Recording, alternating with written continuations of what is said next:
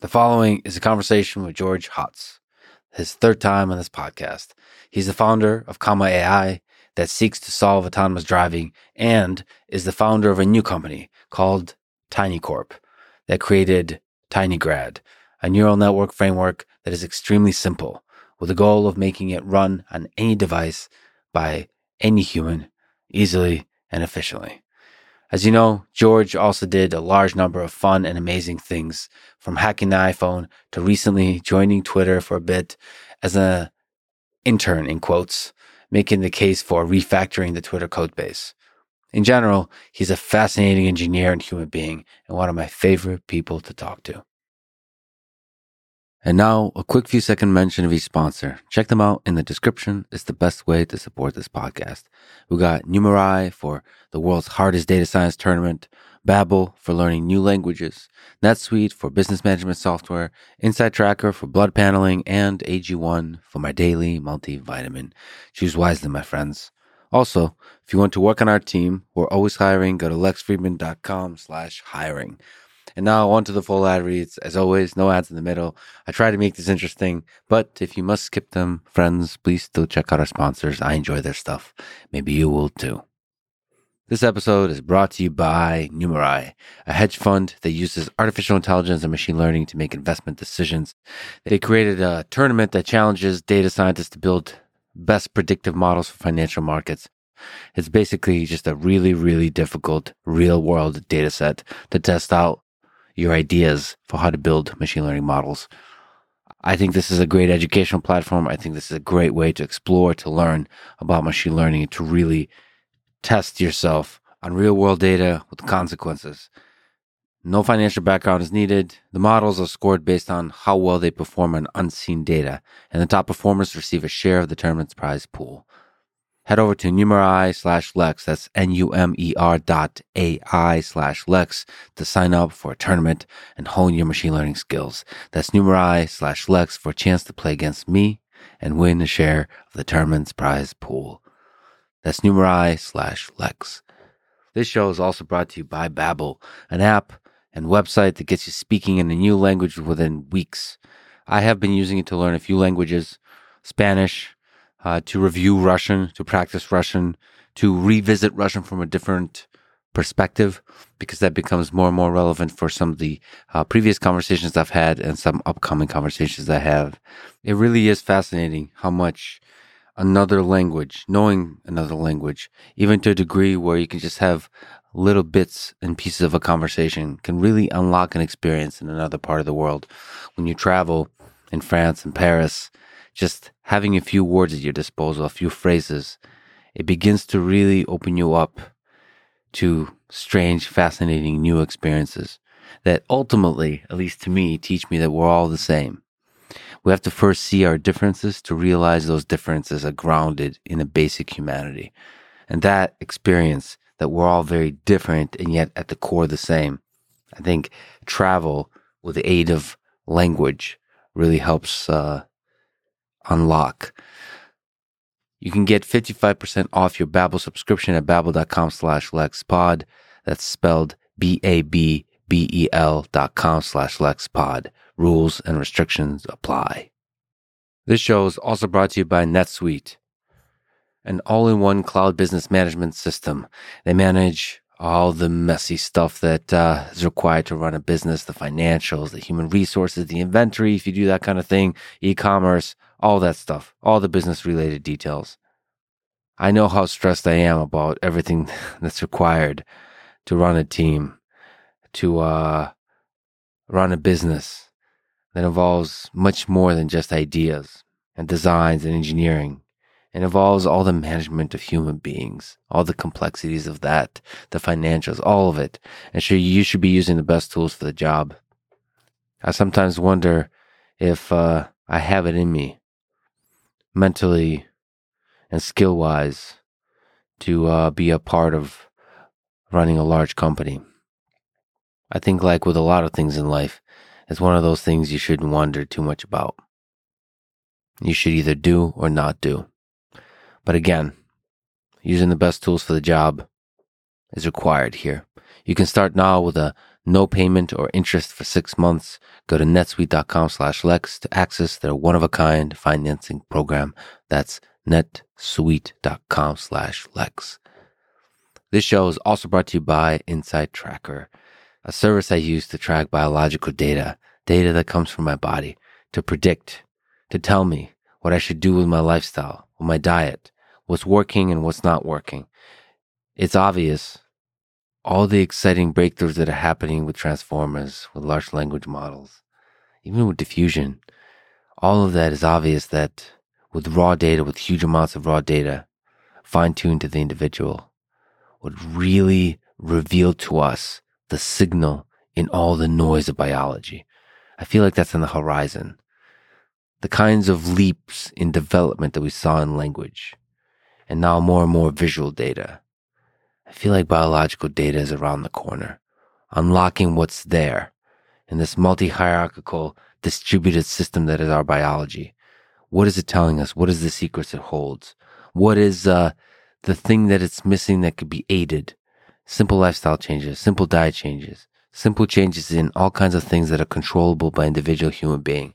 I can't wait till that's a possibility. And InsideTracker is taking steps towards that. Get special savings for a limited time when you go to InsideTracker dot com slash Lex. This show is also brought to you by Athletic Greens. That's now called A G one. It has the A G one drink. I drink it twice a day. At the very least, it's an all-in-one daily drink to support better health and peak performance. I drink it cold. It's refreshing. It's grounding. It helps me uh, reconnect with the basics, the nutritional basics that makes this whole machine that is our human body run. All the crazy mental stuff I do for work, the physical challenges, everything, the highs and lows of life itself. All of that is somehow made better knowing that at least you got your nutrition in check. At least you're getting enough sleep. At least you're doing the basics. At least you're doing the exercise. Once you get those basics in place, I think you can do some quite difficult things in life. But anyway, beyond all that is just a source of uh, happiness and, and a kind of a feeling of home. The feeling that comes from returning to the habit time and time again. Anyway, they'll give you one month supply of fish oil when you sign up at drink A G one dot com slash Lex. This is the Lex Friedman Podcast. To support it, please check out our sponsors in the description. And now, dear friends, here's George Hotz.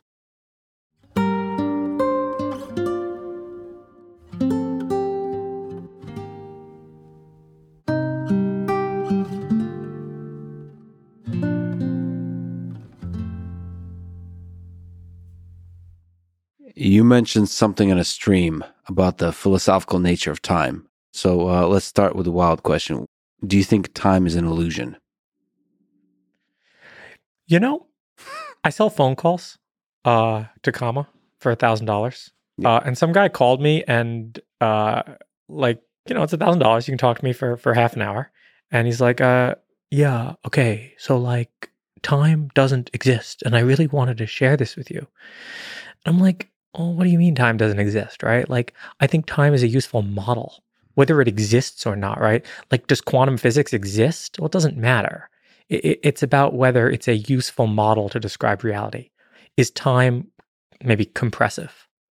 Do you think there is an objective reality, or is everything just useful models? Like, underneath it all, is there an actual thing that we're constructing models for? I don't know. I was hoping you would know. I don't think it matters. I mean, this kind of connects to the models of constructive reality with machine learning, right? Sure. Like, is it just nice to have useful approximations of the world such that we can do something with it? So there are things that are real. Kolmogorov complexity is real. Yeah. Yeah. The compressive math. thing. Math is real. Yeah. Should be a t-shirt. And I think hard things are actually hard. I don't think P equals N P. Ooh, strong words. Well, I think that's the majority. I do think factoring is in P, but... I don't think you're the person that follows the majority in all walks of life, so... Well, but it's for, good. That, for that one, I do. Yeah. In theoretical computer science, you, you're, you're one of the sheep. All right. But to you, uh, time is a useful model. Sure. Hmm. What were you talking about on the stream? What time?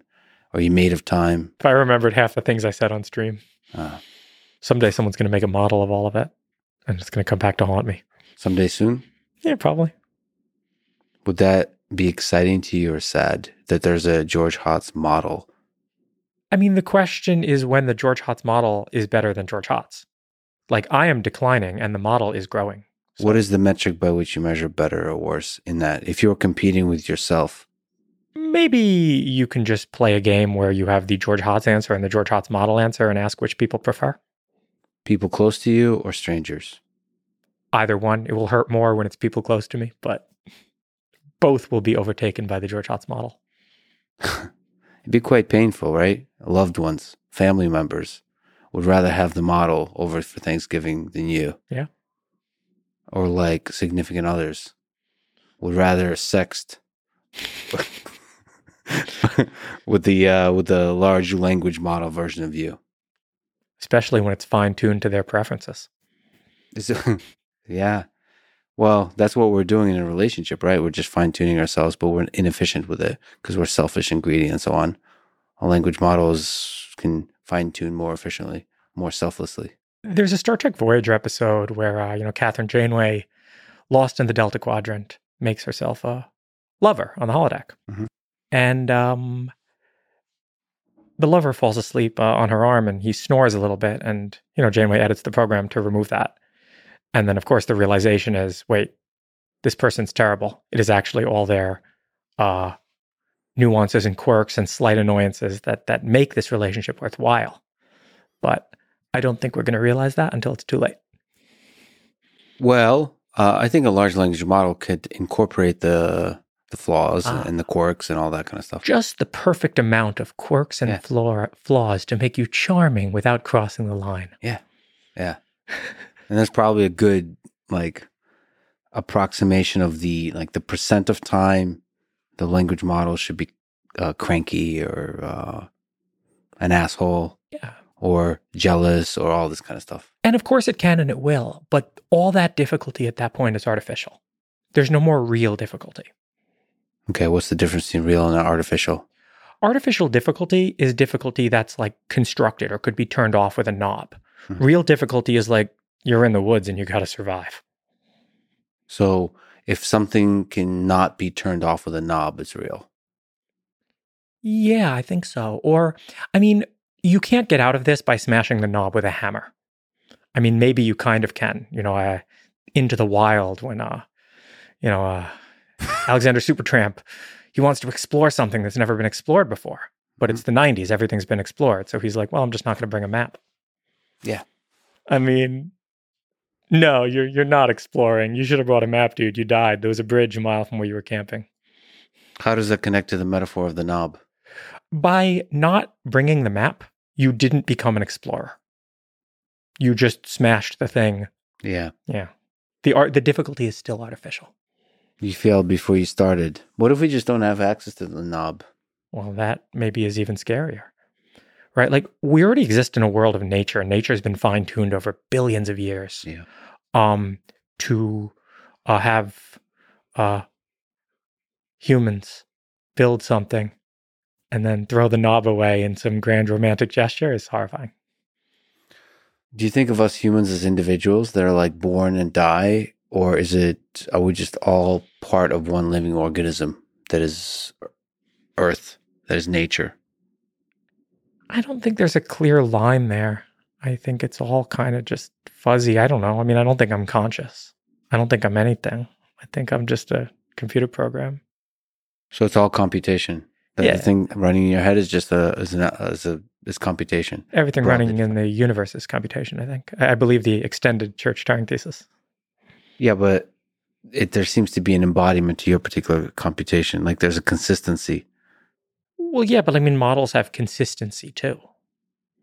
Yeah. Uh, models that have been R L H F'd will continually say, you know, like, well, how do I murder ethnic minorities? Oh, well, I can't let you do that, Hal. There's a consistency to that behavior. It's all R L H F. Like, we all R L H F each other. We, we find...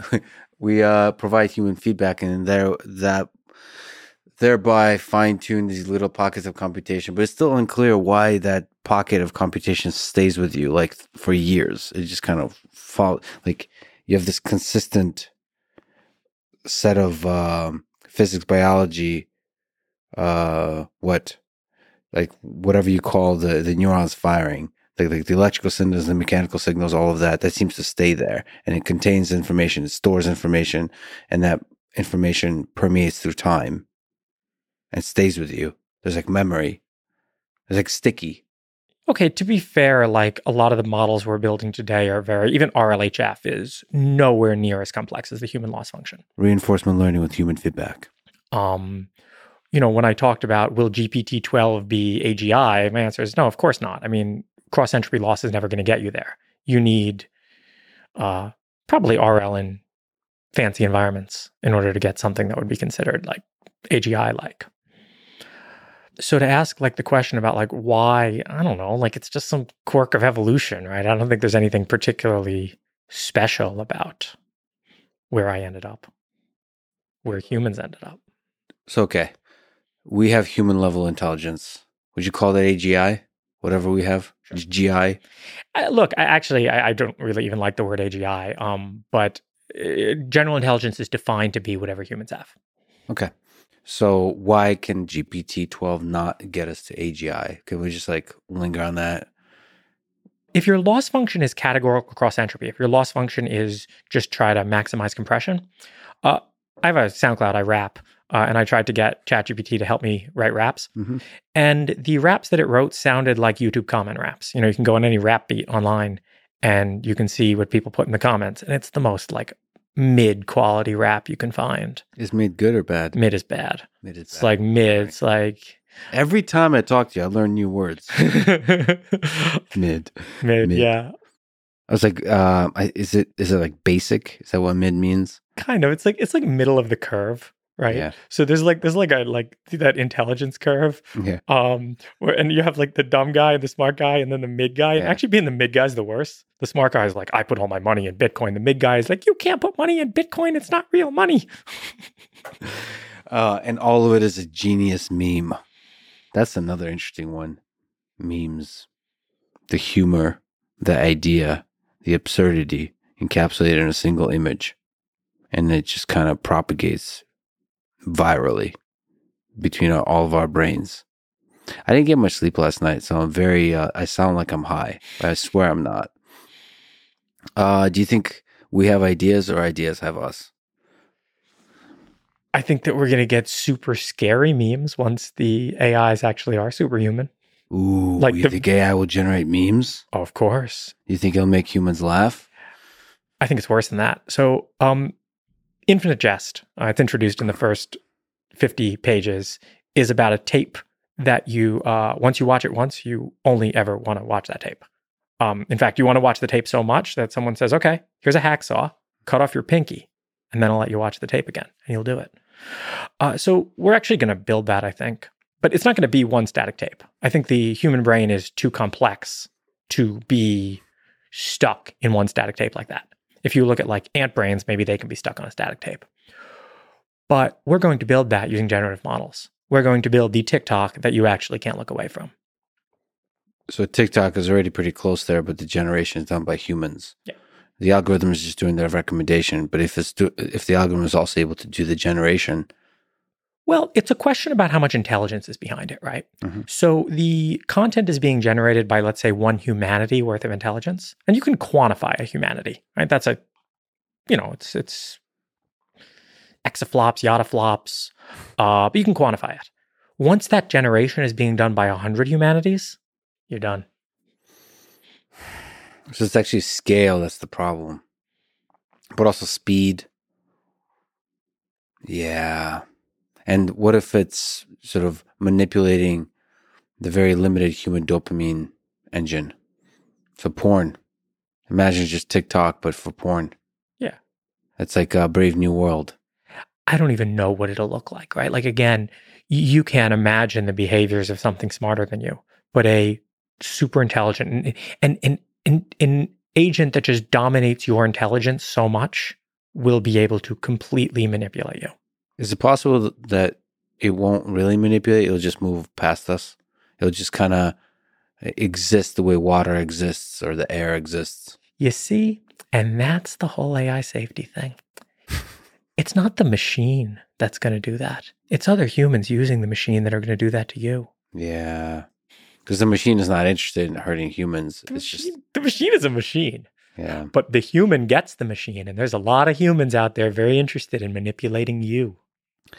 Well, let me bring up Eliezer Yudkowsky, who recently sat where you're sitting.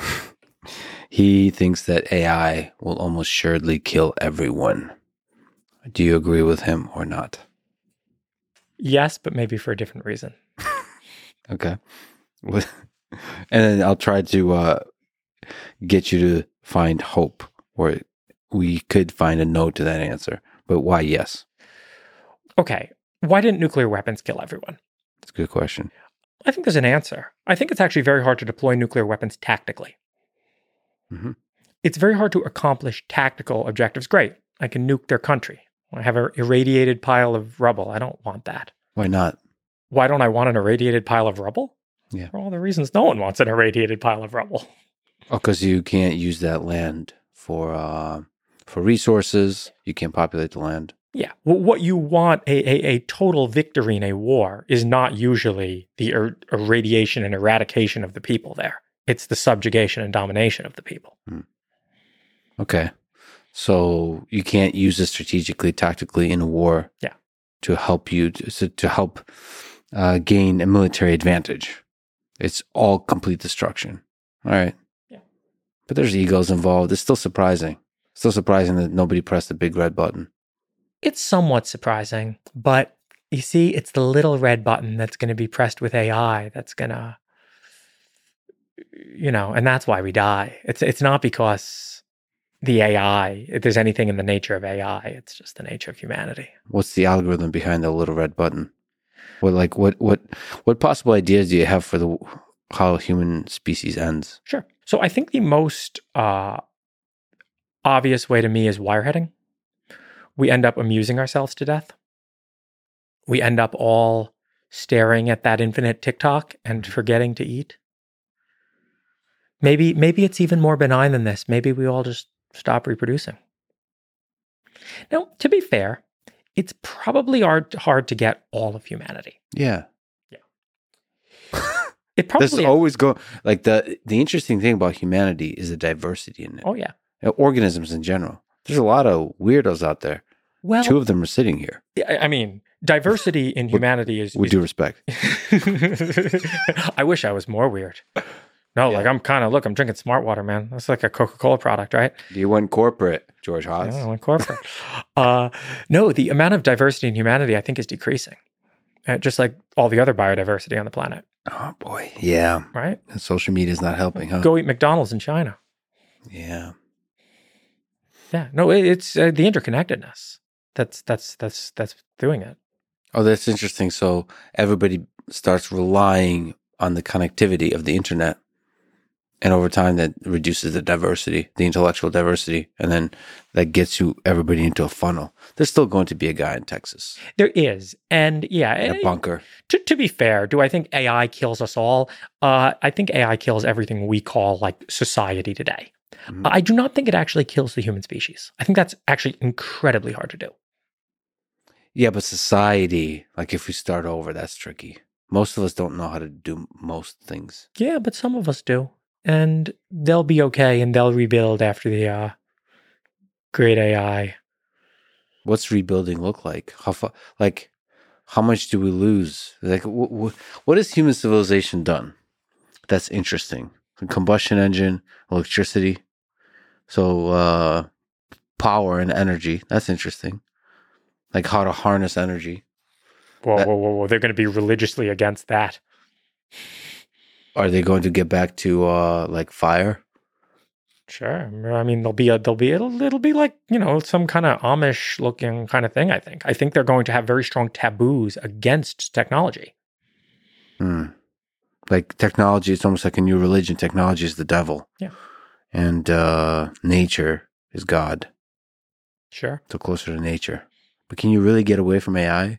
if it destroyed ninety-nine percent of the human species, isn't it somehow have a hold, like a stronghold? Well, what's interesting about everything we build, I think we're going to build super intelligence before we build any sort of robustness in the A I. We cannot build an A I that is capable of going out into nature and surviving like a um, like a bird, right? A bird is an incredibly robust organism. We've built nothing like this. We haven't built a machine that's capable of reproducing. Yes, but there is, uh, you know, I work with Lego robots a lot. All right. Now. I have a bunch of them. Um, they're mobile. Mm-hmm. They can't reproduce, but all they need is, I guess you're saying they can't repair themselves. But well, if you have a large number, if you have like one hundred million of them. Let's just focus on them reproducing, right? Do they have microchips in them? Mm-hmm. Okay. Then do they include a fab? No. Then how are they going to reproduce? Well, they're, they, it doesn't have to be all on board, right?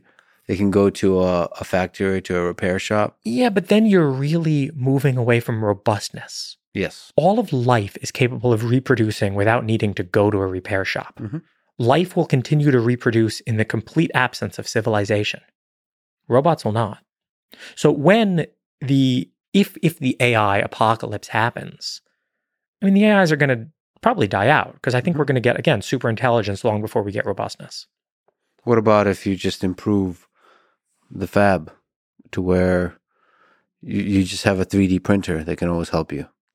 Well, that'd be very interesting. I'm interested in building that. Of course you are. You think, how difficult is that problem? To have a robot that uh, basically can build itself. Very, very hard. I think you've mentioned this, like, uh, to me or somewhere where people think it's easy conceptually. And then they remember that you're going to have to have a fab. Yeah, on board. Of course. So three D printer that prints a three D printer. Yeah, on legs. Why yeah. is that hard? Well, because it's not, I mean, a three D printer is a very simple machine, right? Okay, you're going to print chips. You're going to have an atomic printer. How are you going to dope the silicon? Yeah. Right? How are you going to etch the silicon? You're going to have to have a, a, a very interesting kind of fab if you want to ha- have a lot of computation on board. But you can do like s- structural type of robots that are dumb. Yeah, but structural type of robots aren't going to have the intelligence required to survive in any complex environment. What about like ants type of systems? We have like trillions of them. I don't think this works. I mean, again, like ants at their very core are made up of cells that are capable of individually yeah. reproducing. They're doing quite a lot, a lot of computation that we're taking for granted. It's not even just the computation. It's that reproduction is so inherent. Okay, so like there's two stacks of life in the world. Mm-hmm. There's bio, the biological stack and the silicon stack. The biological stack starts with reproduction. Reproduction is at the absolute core. The first proto-R N A organisms were capable of reproducing. The silicon stack, despite as far as it's come, is nowhere near being able to reproduce. Yeah. So the the, the fab movement, uh, d- digital fabrication, fabrication in the full range of what that means is still in the early stages. Yeah. You're interested in this world. Even if you did put a fab on the machine, right? Let's say, okay, you know, we can build fabs. We know how to do that as humanity. We can probably put all the precursors that build all the machines and the fabs also in the machine. So first off, this machine is going to be absolutely massive. I mean, we almost have a, like, think of the size of the thing required to reproduce a machine today, right? Like, is our civilization capable of reproduction? Can we reproduce our civilization on Mars? If we were to construct a machine that is made up of humans, like a company, mm-hmm. that can reproduce itself. Yeah. I don't know. I f- it feels like like like one hundred fifteen people. I think it's so much harder than that. one hundred twenty? I just um, looking see. for a number. I believe that Twitter can be run by fifty people.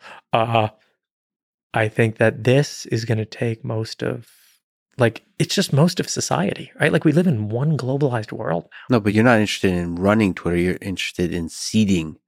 Like, um, you want to seed a civilization, and then, because humans can, like, Oh, okay, have you're sex. talking about, yeah, okay. So you're talking about the humans reproducing, and, like, basically, like, what's the smallest self-sustaining colony of humans? Yeah. Yeah, okay, fine, but they're not going to be making five nanometer chips, Over time, they will. I think you're being uh, like, we have to expand our conception of time here, going back to the original right, uh, right. time scale. I mean, over across maybe a hundred generations, we're back to making chips. No, if you seed the colony correctly, maybe, or maybe they'll watch our colony die out over here and be like, we're not making chips. Don't make chips. No, but you have to seed that colony correctly. You Whatever know? you do, don't make chips. Chips are what led to their downfall. Hmm. Well, that is the thing that humans do. They they come up, they construct a devil, a good thing and a bad thing, and they really stick by that. And yeah. then they murder each other over that. There's always one asshole in the room who murders everybody. And he usually makes tattoos and nice branding. With now, do you, do you need that asshole? That's the question, right? Humanity works really hard today to get rid of that asshole, but I think they might be important. Yeah, this whole freedom of speech thing. It's it's the freedom of being an asshole seems kind of important. That's right. Man, this thing, this fab, this human fab that we constructed, this human civilization is pretty interesting. And now it's building artificial copies of itself, or artificial copies of various aspects of itself that seem interesting, like intelligence. And I wonder where that goes. I like to think it's just like another stack for life. Like we have like the BioStack life, like we're a BioStack life, and then the Silicon Stack life. But it seems like the ceiling, or there might not be a ceiling, and or at least the ceiling is much higher for the for the Silicon Stack. Oh no, I don't. I, we don't know what the ceiling is for the BioStack either. The BioStack, the BioStack just seem, seem to move slower. Um, you have uh, Moore's law, uh, which is not dead despite many proclamations. Uh, in the to, BioStack or the Silicon Stack? In the Silicon Stack. Uh-huh. And you don't have anything like this in the BioStack. So I have a, a meme that I, I posted. I tried to make a meme. It didn't work too well. But um, I posted a picture of uh, you know Ronald Reagan and, and, and Joe Biden. And you look, this is nineteen eighty and this is twenty twenty. Yeah. And these two humans are basically like the same, right? There's no, there's no like, like there, there's been no change in humans in the last forty years. Yeah. And then I posted a computer from nineteen eighty and a computer from twenty twenty. Wow. Yeah, with their early early stages, right? Which is why you said, when you said the fab, the size of the fab required to make another fab is like uh, very large right now. Oh, yeah. But computers were very large um, eighty years ago. And they got pretty tiny. And s- They're, they're, people are starting to want to wear them on their face um, in order to escape reality. That's the thing. In order to be live inside the computer. Yeah. Put a screen right here. I don't have to see the rest of you assholes. I've been ready for a long time. You like virtual reality? I love it. Do you want to live there? Yeah. Yeah. Part of me does too. How far away are we, do you think? Judging from what you can buy today, far. Very far. I got to tell you that I had the experience of uh, Meta's Kodak Avatar, where it's an ultra high resolution scan. It looked real. I mean, the headsets just are not quite at like eye resolution yet. I haven't put on any headset where I'm like, oh, I, this could be the real world. Whereas when I put good headphones on, audio is there. I like we we can reproduce audio that I'm like, I'm actually in a jungle right now. I, I if I close my eyes, I can't tell I'm not. Yeah, but then there's also smell and all that kind of stuff. Sure. I don't know. I the the power of imagination, or the power of the the mechanism in the human mind that fills the gaps, that kind of reaches and wants to make the thing you see in the virtual world real to you. I believe in that power. Or humans want to believe. Yeah. Like, what, what if you're lonely? What if you're sad? What if you're really struggling in life, and here's a world where you don't have to struggle anymore? Humans want to believe so much that people think the large language models are conscious. That's how much humans want to believe. Strong words. He's throwing left and right hooks. Uh, why do you think large language models are not conscious? I don't, do think, th- I don't think I'm conscious. Oh, so what is consciousness then, George Hotz? It's like what it seems to mean to people. It's just like a word that atheists use for souls. Sure, but that doesn't mean soul is not an interesting word. If consciousness is a spectrum, I'm definitely way more conscious than the large language models are. I think the large language models are less conscious than a chicken. When is the last time you've seen a chicken? Uh, in Miami like a couple months ago. How? No, like a living chicken. There's living chickens walking around Miami. It's crazy. Like on the street? Yeah. Like a chicken. A chicken. Oh. Yeah. All right. All right. I was trying to call you out like like a good journalist, and I uh, I got shut down. Okay, but uh, you don't think much about this kind of subjective feeling that it, it feels like something to exist. And then as an observer, you can have a sense that an entity is not only intelligent, but has a kind of subjective experience of its reality, like a self-awareness that is capable of like suffering, of hurting, of being excited by the environment in a way that's not merely uh, kind of an artificial response, but a deeply felt one. Humans want to believe so much that if I took a rock and a Sharpie and drew a sad face on the rock, they'd think the rock is sad. Yeah. And you're saying when we look in the mirror, we, we apply the same smiley face with rock. Pretty much, yeah. Doesn't that, isn't that weird, though, that you're not conscious? Is that? No. But you do believe in consciousness. Not really. It's just, un, it's unclear. Okay, so to you, it's like a little, like a, a, a symptom of the bigger thing that's not that important. Yeah, it's I like mean, a... it's interesting that like the human systems seem to claim that they're conscious. And I guess it kind of like says something in a straight up like, okay, what do people mean when, even if you don't believe in consciousness, what do people mean when they say consciousness? And there's definitely like meanings to it. What's your favorite thing to eat? Pizza. Cheese pizza. What are the toppings? I like cheese pizza. I like don't say pineapple. Pizza. No, I don't like pineapple. Okay, pepperoni pizza. And if they put any ham on it, oh, that's real bad. What's the best? What's the best pizza? What are we talking about here? Like, do you like cheap, crappy pizza? A, a like, Chicago deep dish cheese dish. Pizza. Right. Oh, that's that's my favorite. There you go. You bite into a deep dish, Chicago deep dish pizza, and it feels like you were starving. You haven't eaten oh, yeah. for twenty-four hours. Yeah. You just bite in. And you're hanging out with somebody that matters a lot to you, and you're there with the pizza. Oh, sounds real nice, man. Yeah, all right. It feels like something. I'm I'm George motherfucking Hotz eating a fucking Chicago deep dish pizza. There's just the full yeah. peak light living experience yeah. of being human, the top of the human condition. Sure. It feels like something to experience that. Mm-hmm. Why does it feel like something? That's consciousness, isn't it? If that's the word you want to use to describe it, sure. I'm not going to deny that that feeling exists. I'm not going to deny that I experienced that feeling. When, I guess what I kind of take issue to is that there's some like, like, how does it feel to be a web server? Do four oh fours hurt? Not yet. How would you know what suffering looked like? Sure, you can recognize a suffering dog because we're the same stack as the dog. Mm-hmm. All the BioStack stuff kind of, especially mammals, you know, it's just really easy. You can... Game recognizes game. Yeah. Versus the silicon stack stuff, it's like, you have no idea. You have, you, it, oh, wow, the little thing has learned to mimic, you know. But then I realized that that's all we are, too. Oh, look, the little thing has learned to mimic. Yeah. I guess, uh, yeah, four oh four could be, could be suffering, but it's so far from... our kind of living organism, our kind of stack. But it feels like A I can start maybe mimicking the biological stack better, we, better, better, because it's trained. We trained it, yeah. And so in that, maybe that's the definition of consciousness, is the, the biostack consciousness. Uh, the definition of consciousness is how close something looks to human. Sure, I'll give you that one. No, how close something is to the human experience. Sure. It's a very, it's a very anthropocentric definition, but... Well, that's all we got. Sure.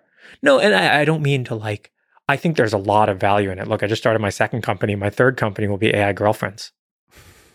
No, like I, I mean it. I want to find out what your fourth company is after oh, that. Wow. Because I think once you have A I girlfriends, it's, uh, oh boy, does it get interesting. Well, maybe let's go there. I mean, the relationships with A I... that's creating human-like organisms, right? And part of being human is being conscious, is being uh, having the capacity to suffer, having the capacity to experience this life richly in such a way that you can empathize. The A I system can empathize with you, and you can empathize with it. Or you can project your uh, anthropomorphic sense of what the other entity is experiencing and And an A I model would need to, um, yeah, to create that experience inside your mind. And it doesn't seem that difficult. Yeah, but okay, so here's where it actually gets totally different, right? When you interact with another human, you can make some assumptions. Yeah. When you interact with these models, you can't. You can make some assumptions that that other human experiences suffering and pleasure in a pretty similar way to you do. The golden rule applies. Mm-hmm. With an A I model, this isn't really true, right? These these large language models are good at fooling people because they were trained on a, uh, a whole bunch of human data and told to mimic it. Yep. But if if the A I system says, "Hi, my name is Samantha," uh, it has a backstory. Yeah, I went to college here and there. Yeah, maybe it'll, it'll integrate this in an A I system. I made some chatbots. I gave them backstories. It was lots of fun. I was so happy when Llama came out. Yeah. Well, we'll talk about Llama. We'll talk about all that. But like, you know, the rock with the smiley face. Yeah. Why? This, it seems pretty natural for, for you to anthropomorphize that thing and then start dating it. And before you know it, you're married and have kids. With a rock? With a rock. And there's well, pictures on Instagram with you and a rock and a smiley face. To be fair, like, you know, something that people generally look for when they're looking for someone to date is intelligence in some form, and the rock doesn't really have intelligence. Only a pretty desperate person would date a rock. I think we're all desperate deep down. Oh, not rock level desperate. All right. Uh, not rock level desperate, but A I level desperate. I don't know. I think all of us have a deep loneliness. It just feels like the language models are there. Oh, I agree. And you know what? I won't even say this so cynically. I will actually say this in a way that, like, I want A I friends. I do. Yeah. Like, I would love to. You know, again, I the language models now are still a little, like, people are impressed with these G P T things. And I look at, like, or or like, or uh, the, the Copilot, the coding one. And I'm like, okay, this is like junior engineer level. And these people are like Fiverr level artists and copywriters. Like, okay, great. We got like Fiverr and like junior engineers. Okay, cool. Like, and this is just the start, and it will get better, right? Like, I would, I can't wait to have A I friends who are more intelligent than I am. So Fiverr is just a temper. It's not the ceiling. No, definitely not. Is it, uh, is it count as cheating when you're talking to an A I model? Emotional cheating? That's, that's up to you and your human partner to define. Oh, you have to. All right. You can. Yeah, you have to have that. Have to have that conversation, I guess. All right. I mean, integrate that with uh, with porn and all this. Well, kind of no, stuff. I mean, it's similar kind of to porn. Yeah. Yeah. Right. I think people in relationships have different views on that. Yeah, but most people don't have like serious, open conversations about all the different aspects of what's cool and what's not, and it feels like A I is a really weird conversation to have. I mean, the, the the porn one is a good branching off point. Sure. Like these things, you know, one of my scenarios that I put in my chatbot is a, uh, you know, uh, a nice girl named Lexi. She's twenty. She just moved out to L A. Mm-hmm. She wanted to be an actress, but she started doing OnlyFans instead. And you're on yeah. a date with her. Enjoy. Oh, man. Yeah. And so is that, if you're actually dating somebody in, in real life, is that cheating? I feel like it gets a little weird. Sure. It gets real weird. It's like, what are you allowed to say to an A I bot? Imagine having that conversation with a significant other. I mean, these are all things for people to define in their relationships. What it means to be human is just going to start to get weird. Especially online. Like, how do you know? Like, there'll be moments when you'll have what you think is a real human you interacted with on Twitter for years, and you realize it's not. I spread, I love this meme, uh, heaven banning. Mm-hmm. You know about shadow banning? Yeah. Right? Shadow banning, okay, you post, no one can see it. Heaven banning, you post, no one can see it, but a whole lot of A Is are spun up to interact with you. Well, maybe that's what the way human civilization ends, is all of us are he- heaven banned. There's a great, uh, it's called My Little Pony, Friendship is Optimal. Mm-hmm. It's a sci-fi story that uh, explores this idea. Friendship is optimal. Friendship is optimal. Yeah, I'd like to have some, at least uh, on the intellectual realm, some A I friends yeah. that argue with me. But the, the the romantic realm is weird. Definitely weird. But not out of the realm of uh, the uh, the kind of weirdness that uh, human civilization is capable of, I think. I think I want it. look, I want it. If no one else wants it, I want it. Yeah, I think a lot of people probably oh, want it. Yeah. There's a deep loneliness. And I'll fill their loneliness, and, you know, it just will only advertise to you some of the time.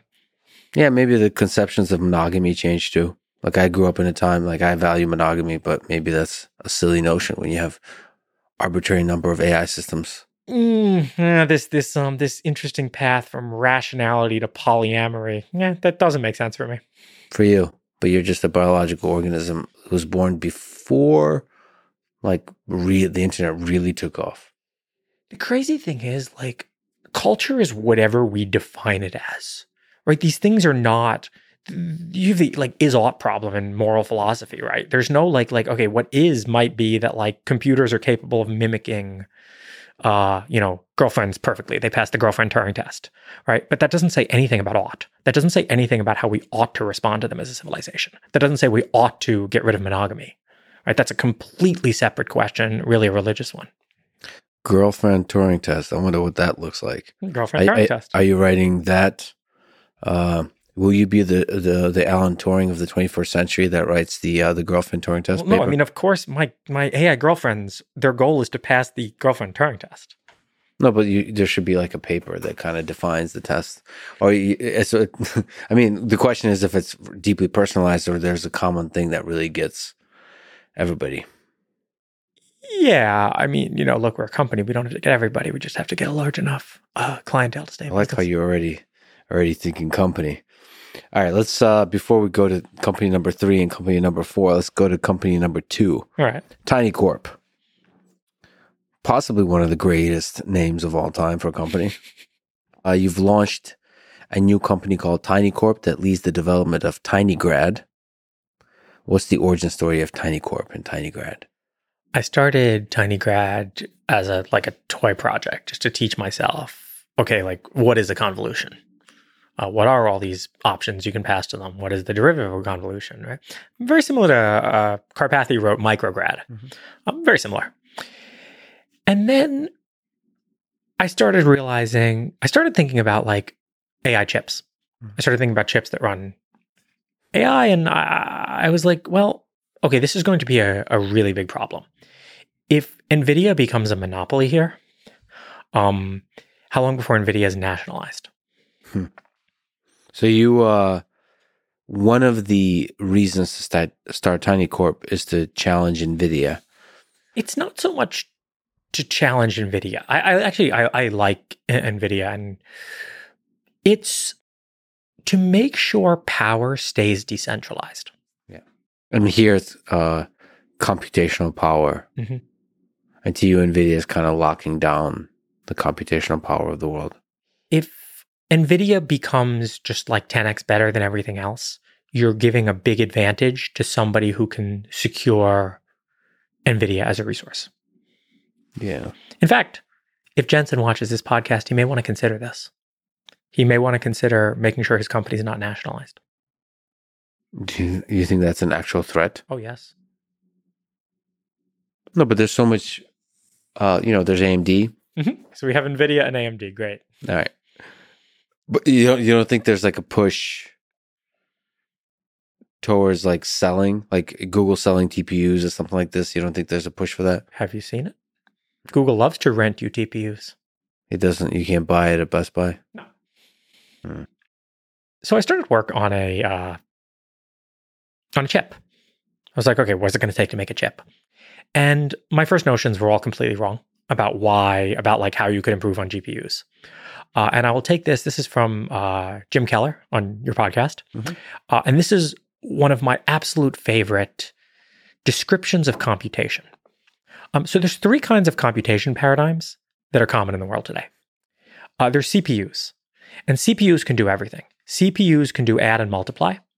They can do load and store. And they can do compare and branch. Mm-hmm. And when I say they can do these things, they can do them all fast, right? So compare and branch are unique to C P Us. And what I mean by they can do them fast is they can do things like branch prediction and speculative execution. And they spend tons of transistors and they use like super deep reorder buffers in order to make these things fast. Then you have a simpler computation model, G P Us. G P Us can't really do compare and branch. I mean, they can, but it's horrendously slow. Mm-hmm. But G P Us can do arbitrary load and store. right? G P Us can do things like X dereference Y. Mm-hmm. So they can fetch from arbitrary pieces of memory. They can fetch from memory that is defined by the contents of the data. Um, the third model of computation is D S Ps. And D S Ps are just add and multiply. Right? Like they can do load and stores, but only static load and stores, only loads and stores that are known before the program runs. Mm-hmm. And you look at neural networks today, and ninety-five percent of neural networks are all the D S P paradigm.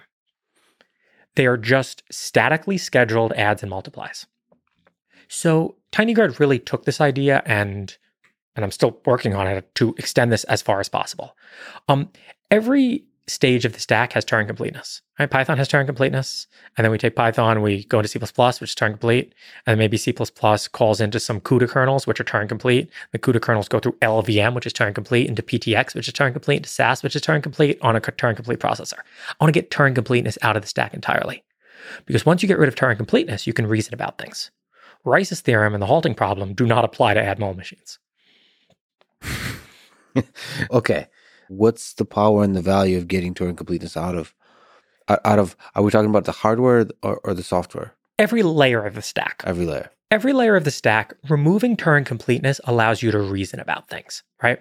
So the reason you need to do branch prediction in a C P U, and the reason it's prediction, and the branch predictors are, I think they're like ninety-nine percent on C P Us. Why did they get one percent of them wrong?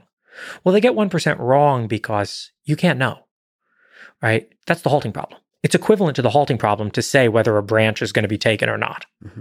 Um, I can show that. But the Admol machine, the neural network, runs the identical compute every time. The only thing that changes is the data.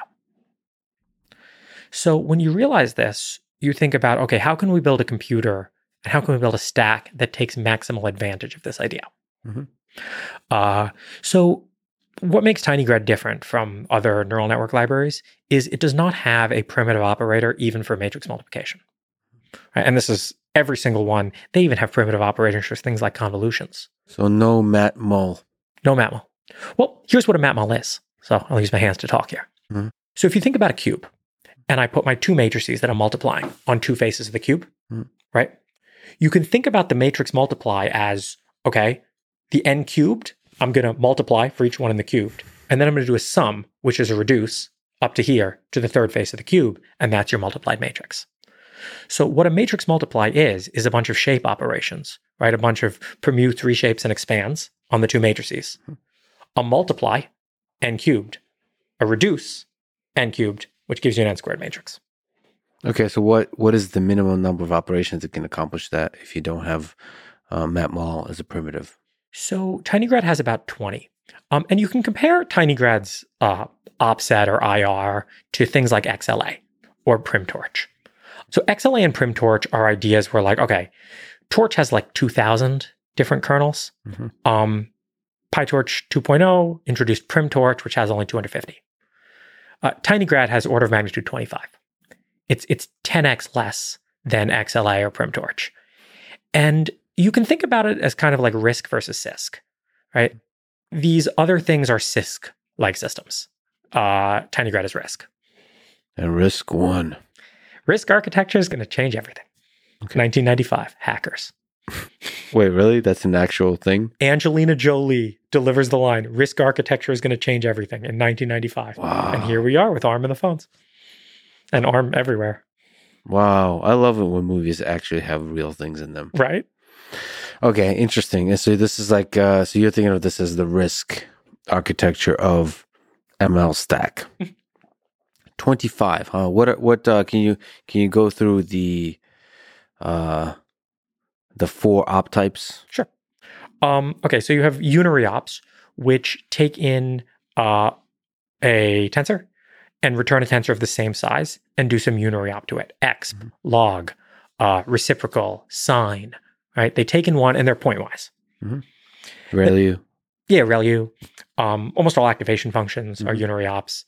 Um, some combinations of unary ops together is still a unary op. Mm-hmm. Um, then you have binary ops. Binary ops are like uh, point-wise addition, multiplication, division, mm-hmm. compare.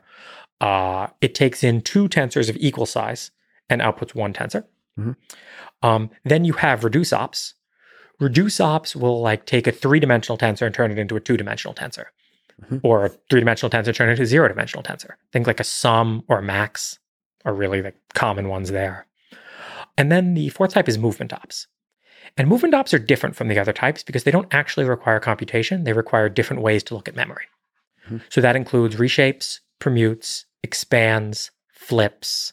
Those are the main ones, probably. And so with that, you have enough to make a map model. And convolutions. And yeah, every convolution you can imagine, dilated convolutions, strided convolutions, transposed convolutions. You write on GitHub about laziness, uh, showing a map model, uh, matrix multiplication. See how despite the style, it is fused into one kernel with the power of laziness. Can mm-hmm. you elaborate on this power of laziness? Sure. So if you type in PyTorch, A times B plus C, uh, what this is going to do is it's going to first multiply add and B, A and B, and store that result into memory. Mm-hmm. And then it is going to add C by reading that result from memory, reading C from memory, and uh, writing that out to memory. Um, there is way more loads and stores to memory than you need there. If you don't actually do A times B as soon as you see it, if you wait until the user actually realizes that tensor, until the laziness actually resolves, um, you can fuse that plus C. This is like, it's the same way Haskell works. So uh, what's the process of porting a model into tinygrad? So tinygrad's front end looks very similar to PyTorch. Um, I probably could make a perfect or pretty close to perfect interop layer if I really wanted to. I think that there's some things that are nicer about tinygrad syntax than PyTorch, but the front end looks very torch-like. Uh, you can also load in ONNX models. Okay. Um, we have more ONNX tests passing than CoreML. CoreML. Uh, okay, so... We'll, uh, we'll pass ONNX runtime soon. What about like the developer experience with tinygrad? Um, what it feels like? What a um, uh, versus PyTorch? By the way, I really like PyTorch. I, I think that it's actually a very good piece of software. Um, I think that they've made a few different trade-offs, and these different trade-offs are uh, where you know tinygrad takes a different path. One of the biggest differences is it's really easy to see the kernels that are actually being sent to the G P U. Right? Mm-hmm. If you run PyTorch on the G P U, you like do some operation and you don't know what kernels ran. You don't know how many kernels ran. You don't know how many flops were used. You don't know how much memory accesses were used. Tinygrad type debug equals two. And it will show you in this beautiful style, um, every kernel that's run, how many flops and how many bytes. So can you just linger on what problem tinygrad solves? Tinygrad solves the problem of porting new M L accelerators quickly. One of the reasons, uh, tons of these companies now, I think um, Sequoia marked GraphCore to zero, right? Cerebus, TensTorrent, uh, Grok, all of these M L accelerator companies, they built chips. The chips were good. The software was terrible. Mm-hmm. Uh, and part of the reason is because I think the same problem is happening with Dojo. It's really, really hard to write a PyTorch port mm-hmm. because you have to write two hundred fifty kernels, and you have to tune them all for performance. Uh, what does Jim Jim Keller think about tinygrad? You guys hung out quite a bit, so he's uh, you know he's he was involved. He's involved with sure. TensTorrent. What's his uh, praise and what's his criticism of what you're doing with your life? Look, my prediction for TensTorrent is that they're going to pivot to making RISC five chips, C P Us. C P Us. Yeah. Why? Because A I accelerators are a software problem, not really a hardware problem. Oh, interesting. So you don't think you you think the diversity of A I accelerators in the hardware space is not going to be a thing that exists long term? I think what's going to happen is if I can finish. Okay, if you're trying to make an A I accelerator, you better have the capability of writing a torch level performance stack on NVIDIA G P Us. If you can't write a torch stack on NVIDIA G P Us, and I mean all the way, I mean down to the driver, there's no way you're going to be able to write it on your chip because your chip's worse than an NVIDIA G P U. The first version of the chip you tape out, it's definitely worse. Oh, you're saying writing that stack is really tough. Yes. And not only that, actually, the chip that you tape out, almost always because you're trying to get advantage over NVIDIA, you're specializing the hardware more. It's always harder to write software for more specialized hardware. Like a G P U is pretty generic. And if you can't write an NVIDIA stack, there's no way you can write a stack for your chip. So my approach with tinygrad is first write a performant NVIDIA stack, or we're targeting A M D. Um, So you did say F U to Nvidia a little bit. With love. With love. Yeah. With but, love. So it's what, like the Yankees, you know? I'm a Mets fan. Oh, you're you're you're a Mets fan. A RISC a RISC fan and a Mets fan. What's the hope that A M D has? I mean, you did a build with A M D recently that I saw. Uh, how does the uh, uh, the the seventy-nine hundred X T X compare to the R T X forty ninety or forty eighty? Oh, well, let's start with the fact that the seventy-nine hundred X T X kernel drivers don't work, and if you run demo apps in loops, it panics the kernel. Okay, so this is a software issue. Lisa Sue responded to my email. Oh, I reached out. I was like, "This is, you know, really, yeah. like." I understand if your seven by seven transposed Winograd conv is slower than NVIDIA's, but literally when I run demo apps in a loop, the yeah. kernel panics. So just adding that loop. Yeah, I just I just literally took their demo apps and wrote like while true, semicolon, do the app, semicolon, done in a bunch of screens. Mm-hmm. Right? This is like like the most primitive fuzz testing. Why do you think that is? They're just not seeing a market in the in um, machine learning? They're changing. They're trying to change. They're trying to change. And I had a pretty positive interaction with them this week. Last week, I, I went on YouTube. I was just like, that's it. I give up on A M D. Like, this is the, their driver doesn't even like, I'm not going to, I'm not going to, you know, I'm, I'll, I'll go with Intel G P Us. Right? Intel G P Us have better drivers.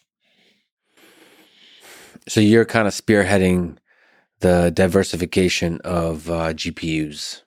Yeah. And I'd like to extend that diversification to everything. I'd like to diversify the... Right. The more my central thesis about the world is there's things that centralize power and they're bad. And there's things that decentralize power and they're good. Everything I can do to help decentralize power, I'd like to do. So you're really worried about the centralization of NVIDIA. That's interesting. And you don't have a fundamental hope for the, the pro- proliferation of ASICs, uh, except in the cloud. I'd like to help them with software. No, actually, there's only the only ASIC that is remotely successful is Google's T P U. Yeah. And the only reason that's successful is because Google wrote a machine learning framework. I, I think that you have to write a competitive machine learning framework in order to be able to build an ASIC. Hmm. You think Meta with PyTorch builds a competitor? I hope so. Okay. They have one. They have an internal one. Internal. I mean, uh, public facing with a nice cloud interface and so on. I don't want a cloud. You don't like cloud. I don't like cloud. What do you think is the fundamental limitation of cloud? Fundamental limitation of cloud is who owns the uh, the, the off switch. So it's uh, power to the people. Yeah.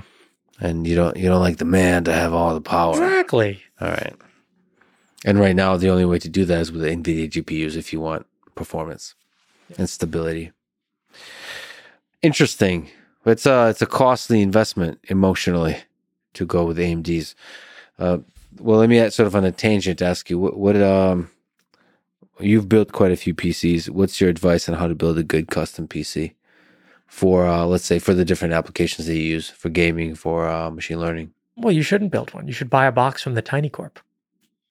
I heard rumors, whispers about this box in the Tiny Corp.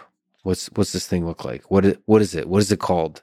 Uh, it's called the Tiny Box. Tiny Box. Um, it's it fifteen thousand dollars. Yep. And it's almost a petaflop of compute. It's over one hundred gigabytes of G P U RAM. It's over five terabytes per second of G P U memory bandwidth. Uh, I'm going to put like four NVMe's in, in, in RAID. You're going to get like twenty, thirty gigabytes per second of drive read bandwidth. I'm going to, I'm going to build like the best deep learning box that I can that plugs into one wall outlet. Okay. Can you go through those specs again a little bit from your from memory? Yeah. So it's almost a petaflop of compute. So A M D, Intel? Today, I'm leaning toward A M D. Mm-hmm. Um, but we're pretty agnostic to the type of compute. The, the, the main limiting spec is a one hundred twenty volt, fifteen amp circuit. Okay. Well, I mean it. Because in order to like, like there's a plug over there, mm-hmm. right? You have to be able to plug it in. Um, we're also going to sell the Tiny Rack, which like, what's the most power you can get into your house without arousing suspicion? Uh, and one of the one of the answers is an electric car charger. Wait, where does the rack go? Your garage. Interesting. The car charger. A wall outlet is about fifteen hundred watts. A car charger is about ten thousand watts. Yeah. what is the most amount of power you can get your hands on without arousing suspicion? That's right. George Hotz. Okay. Uh, so the, the Tiny Box, and you said N V M Es and RAID. Uh, I forget what you said about memory, all that kind of stuff. Okay. So uh, what about what G P Us? Again, probably agnostic. Probably seventy-nine hundred X T Xs, but maybe thirty nineties, maybe A seven seventies. Those are Intels. You're flexible or still exploring? I'm still exploring. I want to I want to deliver a really good experience to people. Mm-hmm. And yeah, what G P Us I end up going with. Again, I'm leaning toward A M D. It, we'll, we'll see. You know, in my email, what I what I said to A M D is like, just dumping the code on GitHub is not open source. Open source is a culture. Mm-hmm. Open source means that your issues are not all one-year-old stale issues. Open source means developing in public. And if you guys can commit to that, I see a real future for A M D as a competitor to NVIDIA. Well, I'd love to get uh, Tiny Box to M I T. So whenever it's ready, we'll do. Let's do it. We're taking pre-orders. I, t- I, t- I took this from Elon. I'm like, all right, one hundred dollars fully refundable pre-orders. Is it going to be like the Cybertruck? It's going to take a few years, or? No, I'll try to do it faster than that. It's a lot simpler. It's a lot simpler than a truck. Well, there's complexities, not to just the uh, putting the thing together, but like shipping and all this kind of stuff. The thing that I want to deliver to people out of the box is being able to run sixty-five billion parameter Llama in F P sixteen in real time, in like a good, like ten tokens per second or five tokens per second or something. Just, it works. Yep. Just Llama's works. Running uh, or something like Llama. Experience, yeah, or I think Falcon is, is is the new one. Experience a chat with the largest language model that you can have in your house. Yeah, from from a wall plug. From a wall plug, yeah. Actually, for inference, it's not like even more power would help you get more. Even more power wouldn't get you more. Uh, well, no, there's just the biggest param- the biggest model released is is sixty-five billion parameter Llama, as far as I know. So it sounds like Tiny Box will naturally uh, pivot towards company number three, because you could just get the girlfriend. And uh, I mean, uh, or boyfriend. That and one's harder, actually. The boyfriend is harder? The boyfriend's harder, yeah. I think that's a very biased statement. I no. think a lot of people would disagree. What's what?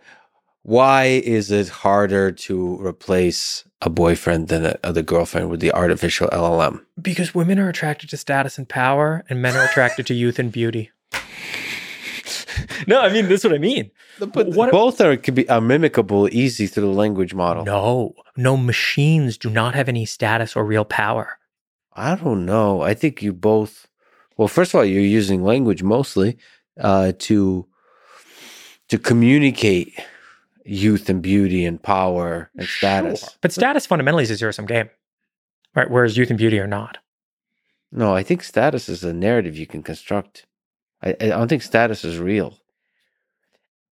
I don't know. I, I just think that that's why it's harder. You know, yeah, maybe it is my biases. I think status is way easier to fake. I also think that, you know, men are probably more desperate and more likely to buy my product, so maybe they're a better target market. Desperation is interesting. Easier to fool. Yeah. That's, I could, I could see that. Yeah. Look, I mean, look, I know you can look at porn viewership numbers, right? A lot more men watch porn than women. Yeah. You can ask why that is. Wow, there's a lot of questions and answers you can get there. Anyway, with the with the Tiny Box, how many G P Us in Tiny Box? Six. Oh man! Um, and I'll tell you why it's six. Yeah. Uh so A M D EPYC processors have one hundred twenty-eight lanes of PCIe. Mm-hmm. Um, I want to leave enough lanes for some uh, drives, mm-hmm. and I want to leave enough lanes for some uh, networking. How do you do cooling for something like this? Ah, that's one of the big challenges. Not only do I want the cooling to be good, I want it to be quiet. I want yeah. the Tiny Box to be able to sit comfortably in your room. Right? This is really going towards the girlfriend thing, because you want to run the L L M. I'll give I'll give a more. I mean, I can talk about how it relates to company number one, comma-ai. Yeah. Well, but yes, quiet. Oh, quiet because you m- maybe potentially want to run in a car. No, no, quiet because you want to put this thing in your house and you want it to coexist with you. If it's screaming at sixty decibels, you don't want that in your house. You'll kick it out. sixty decibels, yeah. Yeah, I want like forty, forty-five. So how do you make the cooling uh, quiet? That's an interesting problem in itself. Um, a key trick is to actually make it big. Ironically, it's called the Tiny Box. Yeah. But if I can make it big, um, a lot of that noise is generated because uh, of high pressure air. Mm-hmm. If you look at like a one U server, A one U server has these super high pressure fans. They're like super deep and they, they're like jet engines. Versus if you have something that's big, well, I can use a big, you know, you know, they call them big ass fans, those ones that are like huge on the ceiling, and they're completely silent. So Tiny Box will be big. It is the, uh, I do not want it to be large according to U P S. I want it to be shippable as a normal package, but that's my constraint there. Interesting.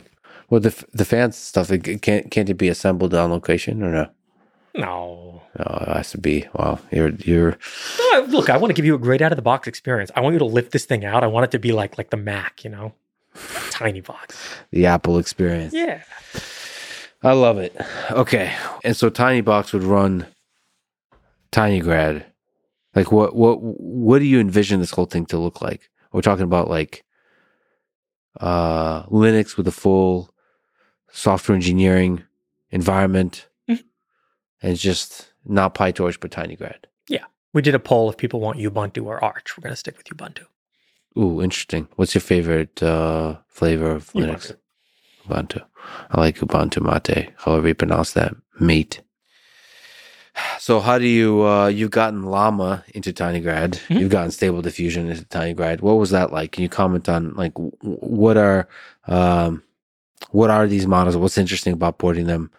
Uh, so, what's, yeah, like what, what are the, the challenges? What are, what's naturally, what's easy, all that kind of stuff. There's a really simple way to get these models into tinygrad, and you can just export them as O N N X, mm-hmm. and then tinygrad can run O N N X. Um, so the ports that I did of Llama, Stable Diffusion, and now Whisper are more academic to teach me about the models, but they are cleaner than the PyTorch versions. You can read the code. I think the code is easier to read. It's less lines. There's just a few things about the way tinygrad writes things. Here's here's a complaint I have about PyTorch. N N dot relu is a class, right? Mm-hmm. So when you create a when you create an N N module, you'll put your N N relus as in a init. And this makes no sense. Relu is completely stateless. Why should that be a class?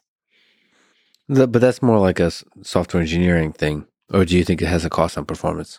Oh, no, it doesn't have a cost on performance. Um, but yeah, no, I, I think that it it's... That's what I mean about like tinygrad's front end being cleaner. Ah, I see. Uh, what do you think about Mojo? I don't know if you've been paying mm-hmm. attention to the programming language that does um, some interesting ideas that kind of intersect uh, tinygrad. I think that there's a spectrum. And like on one side you have Mojo, and on the other side you have like G G M L. Mm-hmm. Um, G G M L is this like, we're going to run Llama fast on Mac. Mm-hmm. And okay, we're going to expand out to a little bit, but we're going to basically go like depth first, right? Mojo is like, we're going to go breadth first. We're going to go so wide that we're going to make all of Python fast. Mm-hmm. And tinygrad's in the middle. Tinygrad yeah. is, we are going to make neural networks fast. Yeah, but they uh, they try to really... get it to be fast, compiled down to specific uh, hardware, and make that compilation step as flexible and resilient as possible. Yeah, but they have Turing completeness. And that limits you. Turing? So that's what you're saying. It's somewhere yeah. in the middle. So you're actually going to be targeting some accelerators, some, like some, some number, not one. My goal is step one, build an equally performant stack to PyTorch on NVIDIA and A M D, mm-hmm. but with way less lines. And then step two is, okay, how do we make an accelerator, right? But you need step one. You have to first build the framework before you can build the accelerator. Uh, can you explain M L perf? Uh, what's your approach in general to benchmarking tinygrad performance? So I'm much more of a, like, build it the right way and worry about performance later. Sure. Um, there's a bunch of things where I haven't even, like, really dove into performance. The only place where tinygrad is competitive performance-wise right now is on Qualcomm G P Us. Mm-hmm. Uh, so tinygrad is actually used in OpenPilot to run the model. Mm-hmm. Uh, so the driving model is, is is tinygrad. When did that happen, that transition? About eight months ago now. Um, and it's two x faster than Qualcomm's library. What's the hardware of Open uh, uh, that OpenPilot runs on, the the, uh, the comma-ai? It's a Snapdragon eight forty-five. Okay. Uh, so this is using the G P U. So the G P U is an Adreno G P U. There's like different things. There's a really good Microsoft paper that talks about like mobile G P Us and why they're different from desktop G P Us. Mm-hmm. Um, one of the big things is in a desktop G P U, you can use buffers.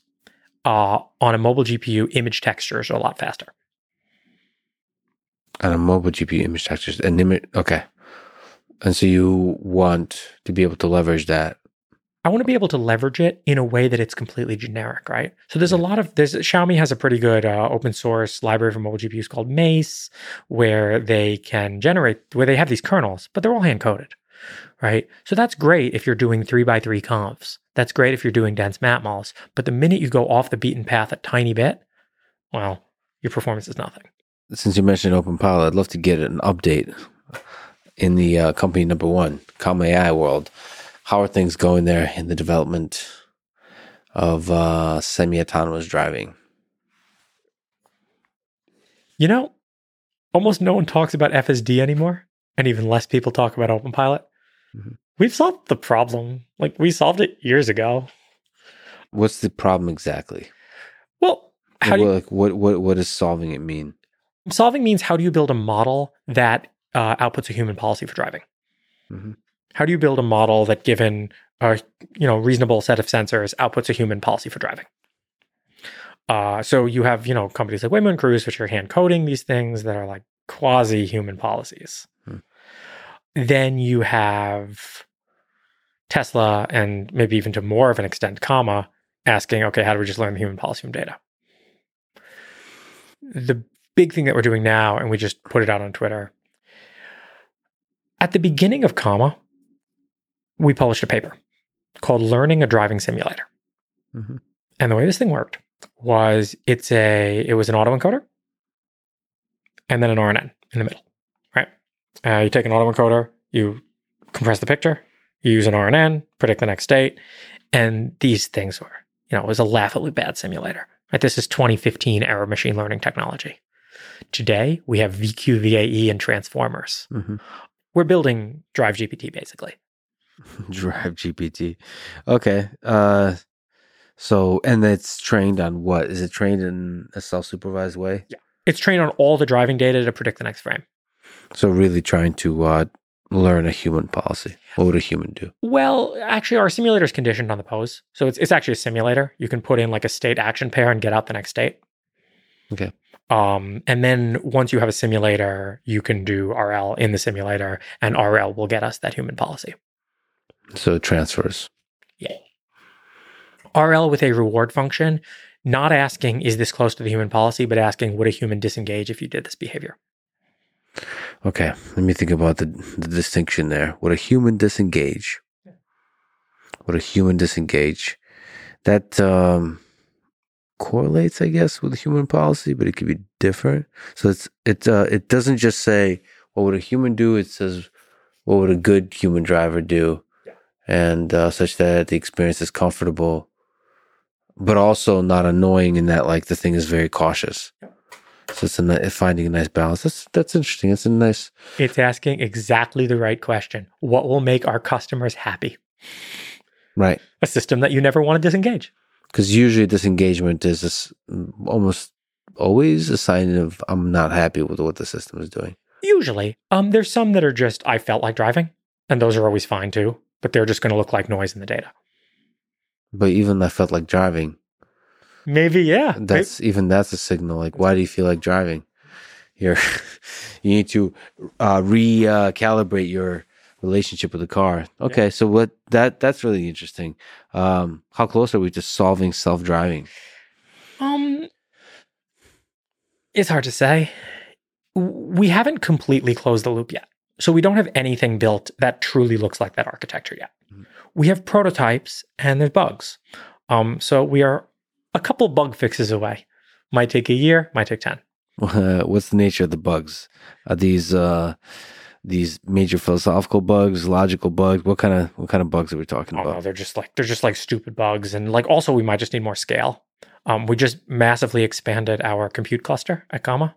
Mm-hmm. Uh, we now have about two people worth of compute, forty petaflops. Well, people people are different. Yeah, uh, twenty petaflops. That's a person. I mean, it's just a, it's just a unit, right? Horses are different too, but we still call it a horsepower.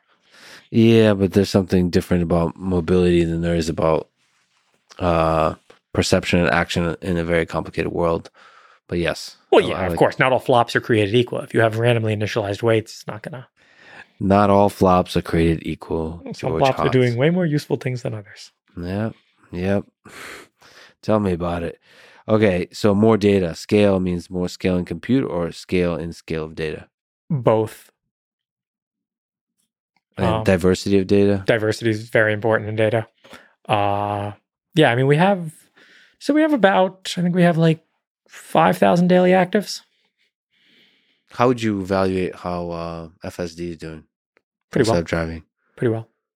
How's that race going between comma-ai and F S D? Tesla is always one to two years ahead of us. They've always been one to two years ahead of us. And they probably always will be because they're not doing anything wrong. What have you seen that's since the last time we talked that are interesting architectural decisions, training decisions, like the way the way they deploy stuff, the architectures they're using in terms of the software, how the teams are run, all that kind of stuff, data collection? Anything interesting? I mean, I know they're moving toward more of an end-to-end approach. So creeping towards end-to-end as much as possible uh, across the whole thing. Yeah. The the training, the data collection, everything. They also have a very fancy simulator. They're probably saying all the same things we are. They're probably saying we just need to optimize, you know, th- what is the reward? Well, you get negative reward for disengagement, right? Like everyone kind of knows this. It's just a question of who can actually build and deploy the system. Yeah. I mean, that's good. It requires good software engineering, I think. Yeah. And, and the right kind of hardware. Yeah, and the hardware to run it. And... You still don't believe in cloud in that regard? I have a compute cluster in my uh, office, eight hundred amps. Tinygrad. It's forty kilowatts at idle, our data center. Drives me crazy. We have forty kilowatts just burning just when the computers are idle. Just when I... Oh, sorry, sorry, compute cluster. Compute cluster, I got it. It's not a data center. Yeah, yeah. No, data centers are clouds. We don't have clouds. Data centers have air conditioners. We have fans. That makes it a compute cluster. I'm guessing this is a kind of uh, a legal distinction. That's sure, yeah. We have a compute cluster. You said that you don't think L L Ms have consciousness, or at least not more than a chicken. Do you think they can reason? Is there something interesting to you about the word reason, about some of the capabilities that we think is kind of human, to be able to um, integrate complicated information and through a chain of thought, arrive at a conclusion that feels novel, uh, a novel integration of the uh, of uh, disparate facts? Yeah, I, I don't think that there's. I think that they can reason better than a lot of people. Hey, isn't that amazing to you though? Isn't that like an incredible thing that a transformer can achieve? I mean, I think that calculators can add better than a lot of people. But language feels like uh, reasoning through the process of language, which looks a lot like thought. Making brilliancies in chess, which feels a lot like thought. Right? Whatever new thing that A I can do, everybody thinks is brilliant. And then like twenty years go by and they're like, well, yeah, but chess, that's like mechanical. Like adding, that's like mechanical. So you think language is not that special? It's like chess. It's like chess. And it's I like... don't know. And because it's very human, it, we we take it... Uh, we l- Listen, there is something b- different between chess and, and uh, language. Chess is a game that a subset of population plays. Language is something we use nonstop for all of our human interaction, and human interaction is fundamental to society. So it's like, holy shit, this this language thing is not so difficult to like create but in a the, machine. The problem is if you go back to nineteen sixty and you tell them that you have a machine that can play amazing chess, of course someone in nineteen sixty will tell you that machine is intelligent. Someone in twenty ten won't. What's changed, right? Today, we think that these machines that have language are intelligent, but I think in twenty years, we're going to be like, yeah, but can it reproduce? So reproduction, yeah, we might redefine what it means to, to be, uh, what is it, a high-performance living organism on Earth? Humans are always going to define a niche for themselves. Like, well, you know, we're better than the machines because we can, you know, and like they tried creative for a bit, but no one believes that one anymore. But niche is is that is that delusional, or is there some accuracy to that? Because maybe like with chess, you start to realize like that that uh, we have ill-conceived notions of what uh, what makes humans special, like the apex organism on Earth. Yeah, and I think maybe we're gonna go through that same thing with language, and that same thing with creativity. But language carries these notions of truth and so on. And so we might be like, wait, maybe truth is not carried by language. Maybe there's like a deeper thing. The niche is getting smaller. Oh, boy. But no, no, no, you don't understand. Humans are created by God and machines are created by humans. Therefore, right? Like that'll be the last niche we have.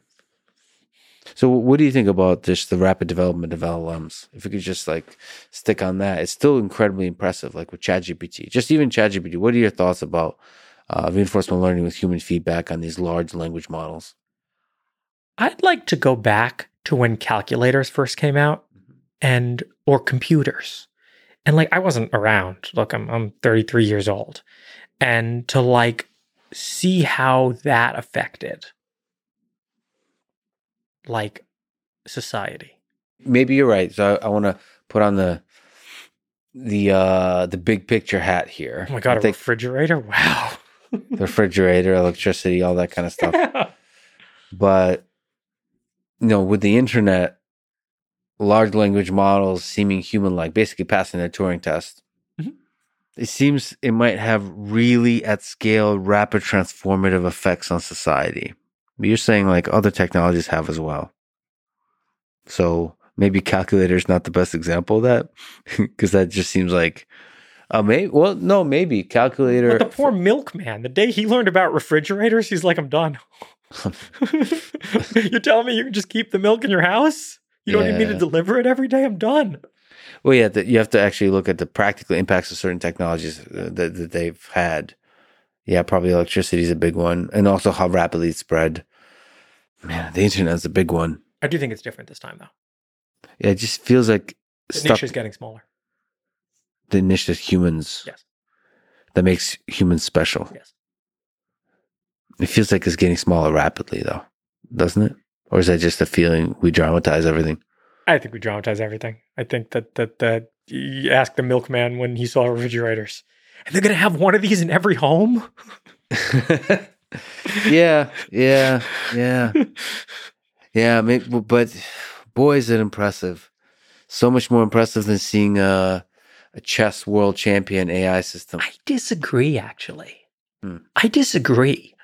I think things like mu zero and AlphaGo are so much more impressive because these things are playing beyond the highest human level. The language models are writing middle school level essays, and people are like, wow, it's a great essay. It's a great five paragraph essay about the causes of the Civil War. Okay, forget the Civil War, just generating code, codecs. Oh. So you're, you're saying it's mediocre code. Terrible. But I don't think it's terrible. I think it's just mediocre code. Yeah. Often close to correct. Like for mediocre That's purposes. The scariest kind of code. I spend five percent of time typing and ninety-five percent of time debugging. The last thing I want is close to correct code. I want a machine that can help me with the debugging, not with well, the typing. You know, it's like L two, level two uh, uh, driving, similar kind of thing. Yeah, it's you still should be a good programmer in order to modify. I wouldn't even say debugging. It's just modifying the code, actually, reading it. I don't think it's like level two driving. I think driving is not tool complete and programming is. Meaning you don't use like the best possible tools to drive. Right, you're not, you're not like, like, like, cars have basically the same interface for the last fifty years. Yep. Computers have a radically different interface. Okay. Can you describe the concept of tool complete? Yeah. So think about the difference between a car from nineteen eighty and a car from today. Yeah. Right? No difference really. It's got a bunch of pedals. It's got a steering wheel. Great. Maybe now it has a few A D A S features, but it's pretty much the same car, right? You have no problem getting into a nineteen eighty car and driving it. You take a programmer today who spent their whole life doing JavaScript, and you put him in an Apple two E prompt, and you tell him about the line numbers in BASIC. Wait, but how do I insert something between line seventeen and eighteen? Oh, wow. Uh, but the... So you, in tool, you're putting in the programming languages.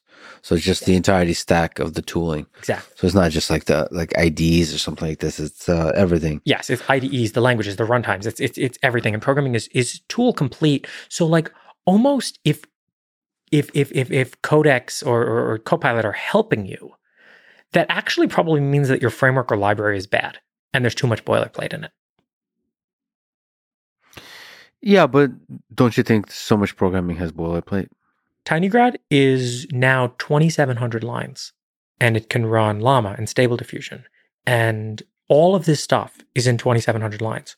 Boilerplate and abstraction indirections and all these things are just bad code. Well, let's talk about good code and bad code. There's a, I would say, I don't know, for generic scripts that I write just offhand, like I, like eighty percent of it is written by G P T. Just like quick, quick, like offhand stuff. So not like libraries, not like performant code, not stuff for robotics and so on. Just quick stuff. Because your basic, so much of programming is doing some, some, yeah, boilerplate. But to do so efficiently and quickly, because you can't really automate it fully with like generic method, like a generic kind of um, I D type of recommendation or something like this. You do need to have some of the complexity of language models. Yeah, I guess if I was really writing, like maybe today, if I wrote like a lot of like data parsing stuff. Yeah. I mean, I don't play C T Fs anymore, but if I still played C T Fs, a lot of like, it's just like, you have to write like a parser for this data format. Mm-hmm. Like I wonder, or like admin of code. Um, I wonder when the models are going to start to help with that kind of code. And they may. They may. And the models also may help you with speed. Yeah. And the models are very fast. But where the models won't, I my programming speed is not at all limited by my typing speed. And in very few cases it is. Yes. If I'm writing some script to just like parse some weird data format, sure, my programming speed is limited by my typing speed. What about looking stuff up? Because that's essentially a more efficient lookup, right? You know, when I was at uh, when I was at Twitter, I tried to use uh, ChatGPT to uh, to like ask some questions, like uh, what's the A P I for this, mm-hmm. and it would just hallucinate. It would just give me completely made up A P I functions that sounded real. Uh, well, do you think that's just a temporary kind of stage? No. You don't think it'll get better and better and better in this kind of stuff? Because like it only hallucinates stuff in in the edge cases. Yes. If yes. you're writing generic code, it's actually pretty good. Yes. If you are writing an absolute basic like React app with a button, it's not yeah. going to hallucinate, sure. No, there, there's kind of ways to fix the hallucination problem. I think Facebook has an interesting paper. It's called Atlas. And it's actually weird the way that we do uh, language models right now where all of the uh, information is in the weights. Mm-hmm. And the human brain's not really like this. We have like a hippocampus and a memory system. So why don't L L Ms have a memory system? And there's people working on them. I think future L L Ms are going to be like smaller, but are going to run looping on themselves and are going to have retrieval systems. Mm. And the thing about using a retrieval system is you can cite sources explicitly. Mm. Which is uh, really helpful to integrate the human into the loop of the of the thing, because you can go check the sources and you can investigate. So whenever the thing is hallucinating, you can like have the human supervision. So that's pushing it towards level two kind of driving. That's going to kill Google. Wait, which part? When someone makes an L L M that's capable of citing its sources, it will kill Google. L L M that's citing its sources, because that's basically a search engine. Yeah. That's what people want in a search engine. But also Google might be the people that build it. Maybe. And put ads on it. I'd count them out. Why is that? Why do you think? Who who wins this uh, race? We got, who who are the competitors? All right. We got Tiny Corp. I don't know if that's, yeah I, yeah, I mean, you're a legitimate competitor in that. I'm not trying to compete on that. You're not? No, not as a competitor. You can accidentally stumble into that competition. Maybe. You don't think you might build a search engine to replace Google search? When I started Comma, I said over and over again, I'm going to win self-driving cars. I still yeah. believe that. I have never said I'm going to win search with the Tiny Corp, and I'm never going to say that because I won't.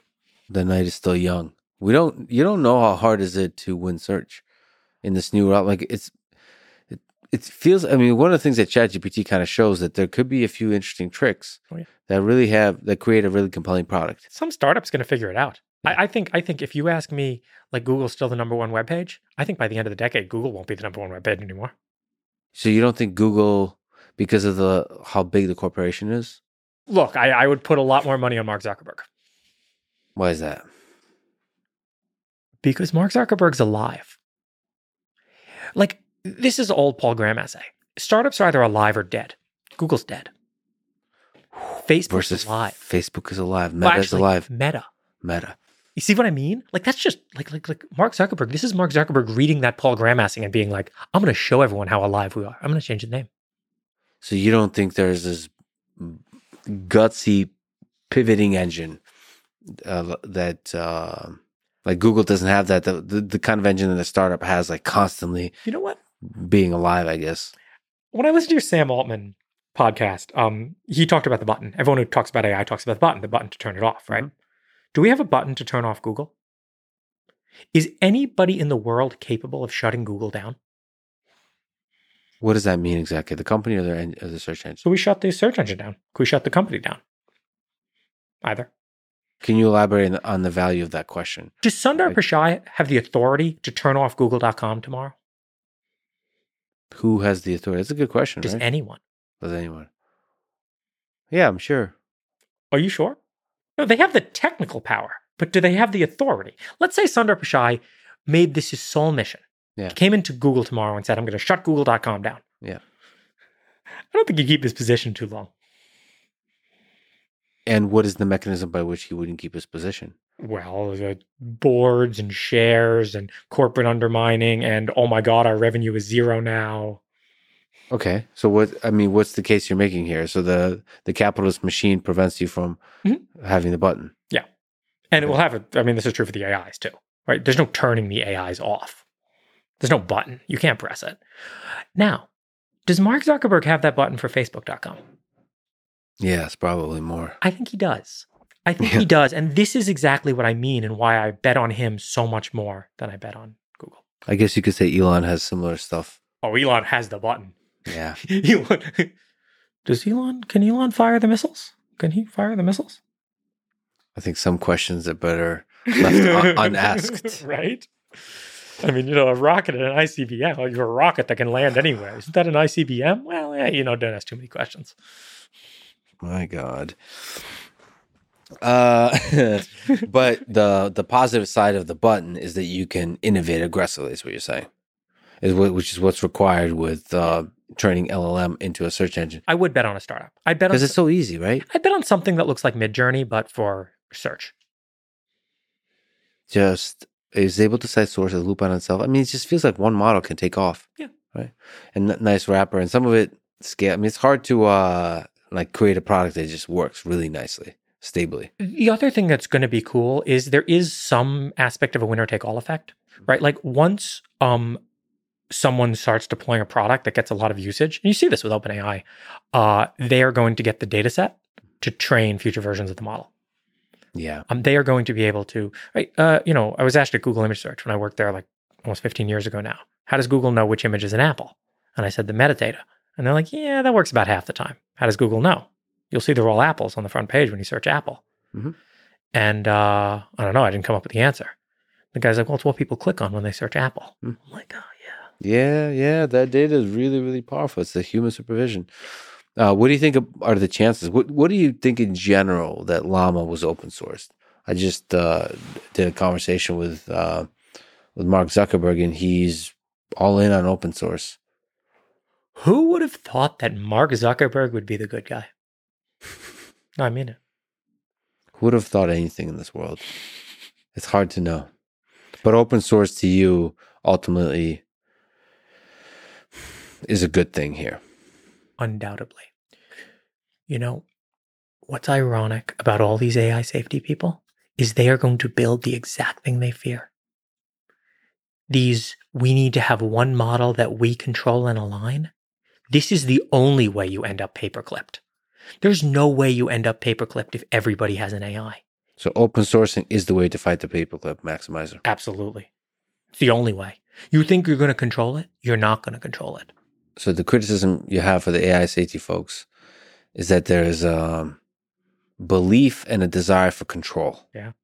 And that belief and desire for centralized control of dangerous A I systems is not good. Sam Altman won't tell you that G P T four has two hundred twenty billion parameters and is a sixteen-way mixture model with eight sets of weights.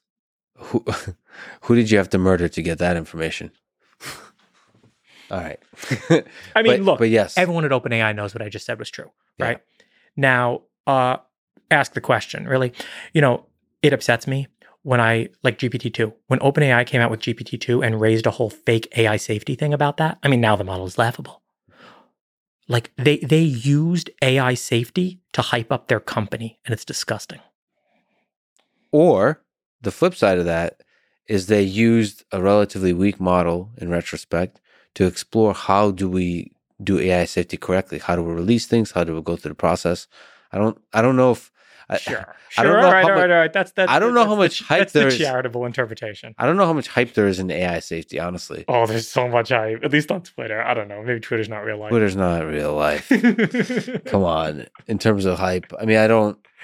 I, I think OpenAI has been finding an interesting balance between transparency and putting value on um, A I safety. You don't think you think just go all out open source. So do what Llama.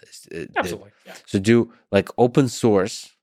This this is a tough question, which is open source both the the base, the foundation model, and the fine tuned one. So like that the model that can be ultra racist and dangerous and like tell you how to build a nuclear weapon. Oh my God, have you met humans? Right? Like half of these A I alignment. I haven't met most humans. I this makes that's this this allows you to meet every human. Yeah, I know, but half of these A I alignment problems are just human alignment problems. And that's what's also so scary about the language they use. It's like it's not the machines you want to align, it's me. But here's the thing. It makes it very accessible to ask very uh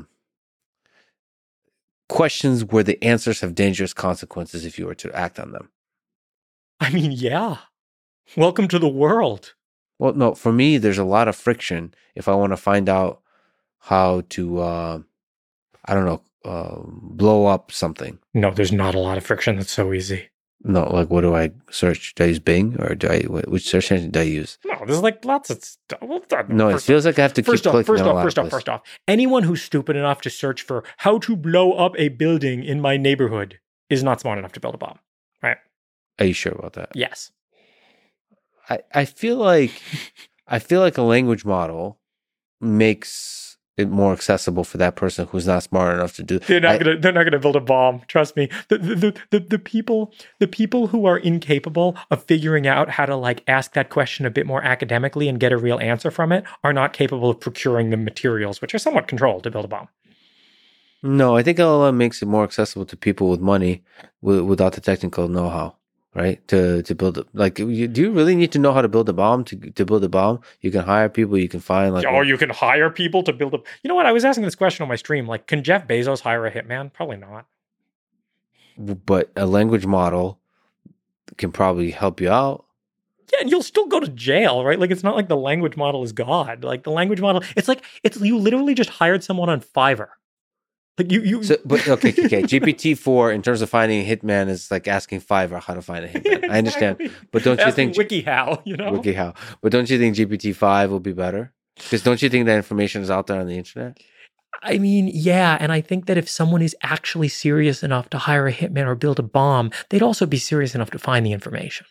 I don't think so. I think it makes it more accessible. If you have, if you have enough money to buy a hitman, I think it, it just de- decreases the friction of how hard is it to find that kind of hitman. I I honestly think this the there's a jump in uh, ease and scale of how much harm you can do. And I don't mean harm with language. I mean harm with actual violence. What you're basically saying is like, okay, what's going to happen is these people who are not intelligent are going to use machines to augment their intelligence. And now intelligent people and machines, intelligence is scary. Mm-hmm. Intelligent agents are scary.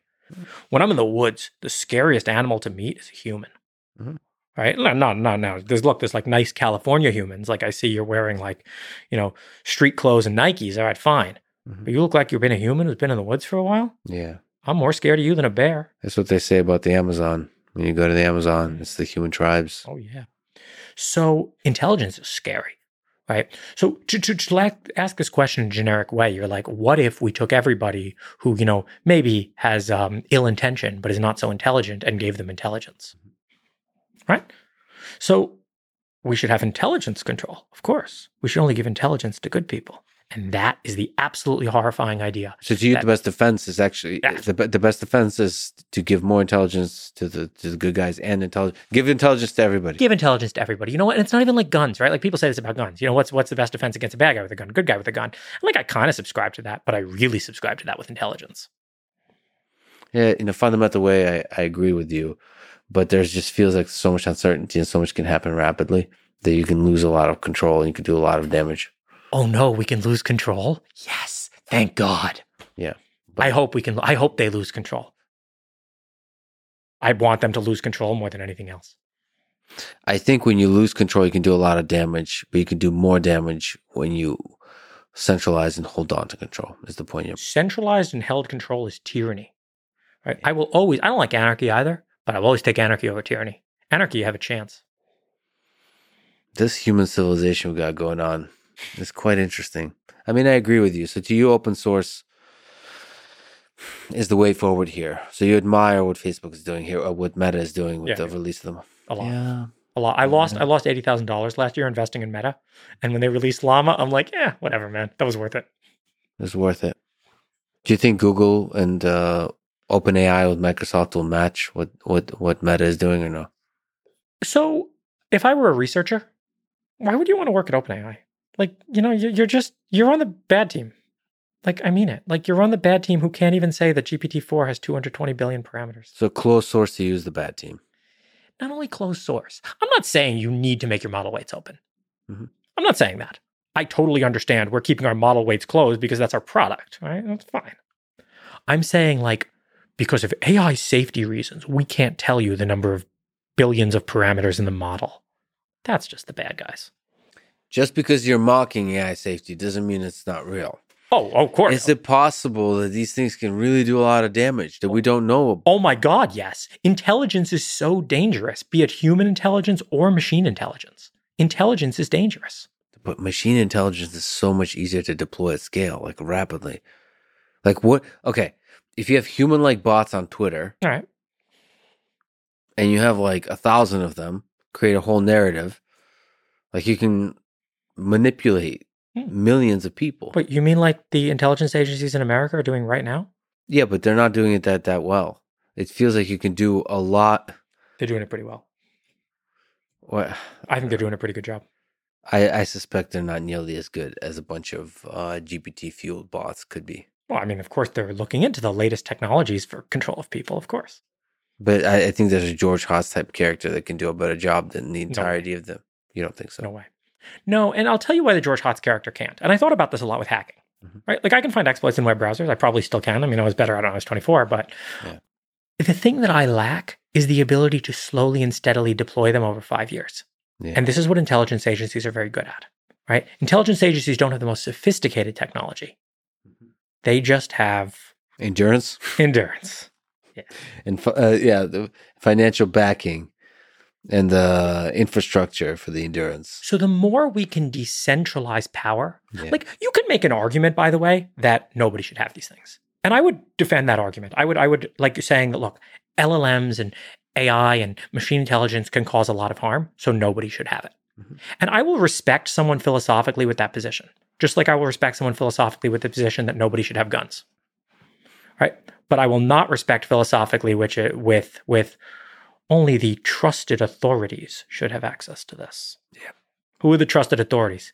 You know what? I'm not worried about alignment between A I company and their machines. I'm worried about alignment between me and A I company. What do you think Eliezer Yudkowsky would say to you? Because um, he's really against open source. I know. And I thought about this. I thought about this. And I think this comes down to a repeated misunderstanding of political power by the rationalists.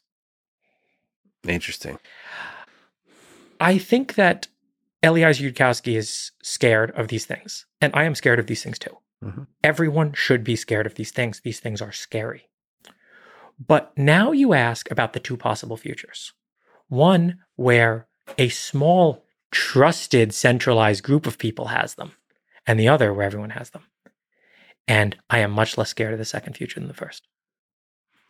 Well, there's a small trusted group of people that have control over our nuclear weapons.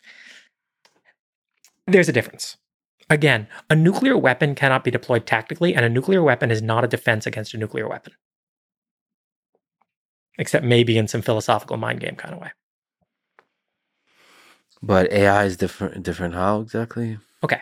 Let's say the intelligence agency deploys a million bots on Twitter or a thousand bots on Twitter to try to convince me of a point. Mm-hmm. Imagine I had a powerful A I running on my computer saying, okay, uh, nice psyop, nice psyop, nice psyop. Okay, here's a psyop. I filtered it out for you. Yeah, I, I mean, so you have fundamentally hope for that, for the for the defensive psyop. I'm not even like, I don't even mean these things in like truly horrible ways. I mean these things in straight up like ad blocker, right? Yeah. Straight up ad blocker, right? I don't want ads.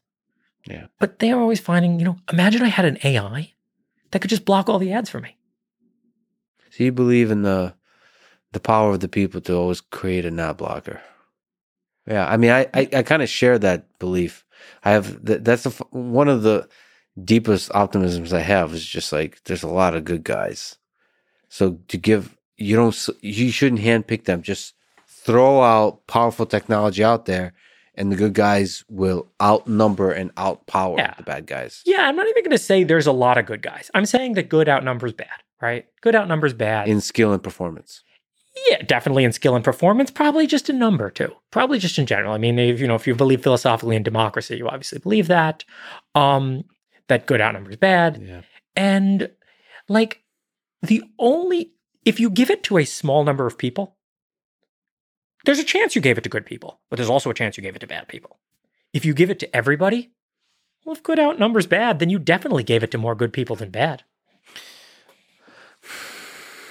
That's really interesting. So that's on the safety grounds, but then also, of course, there's uh, other motivations, like you don't want to give away your secret sauce.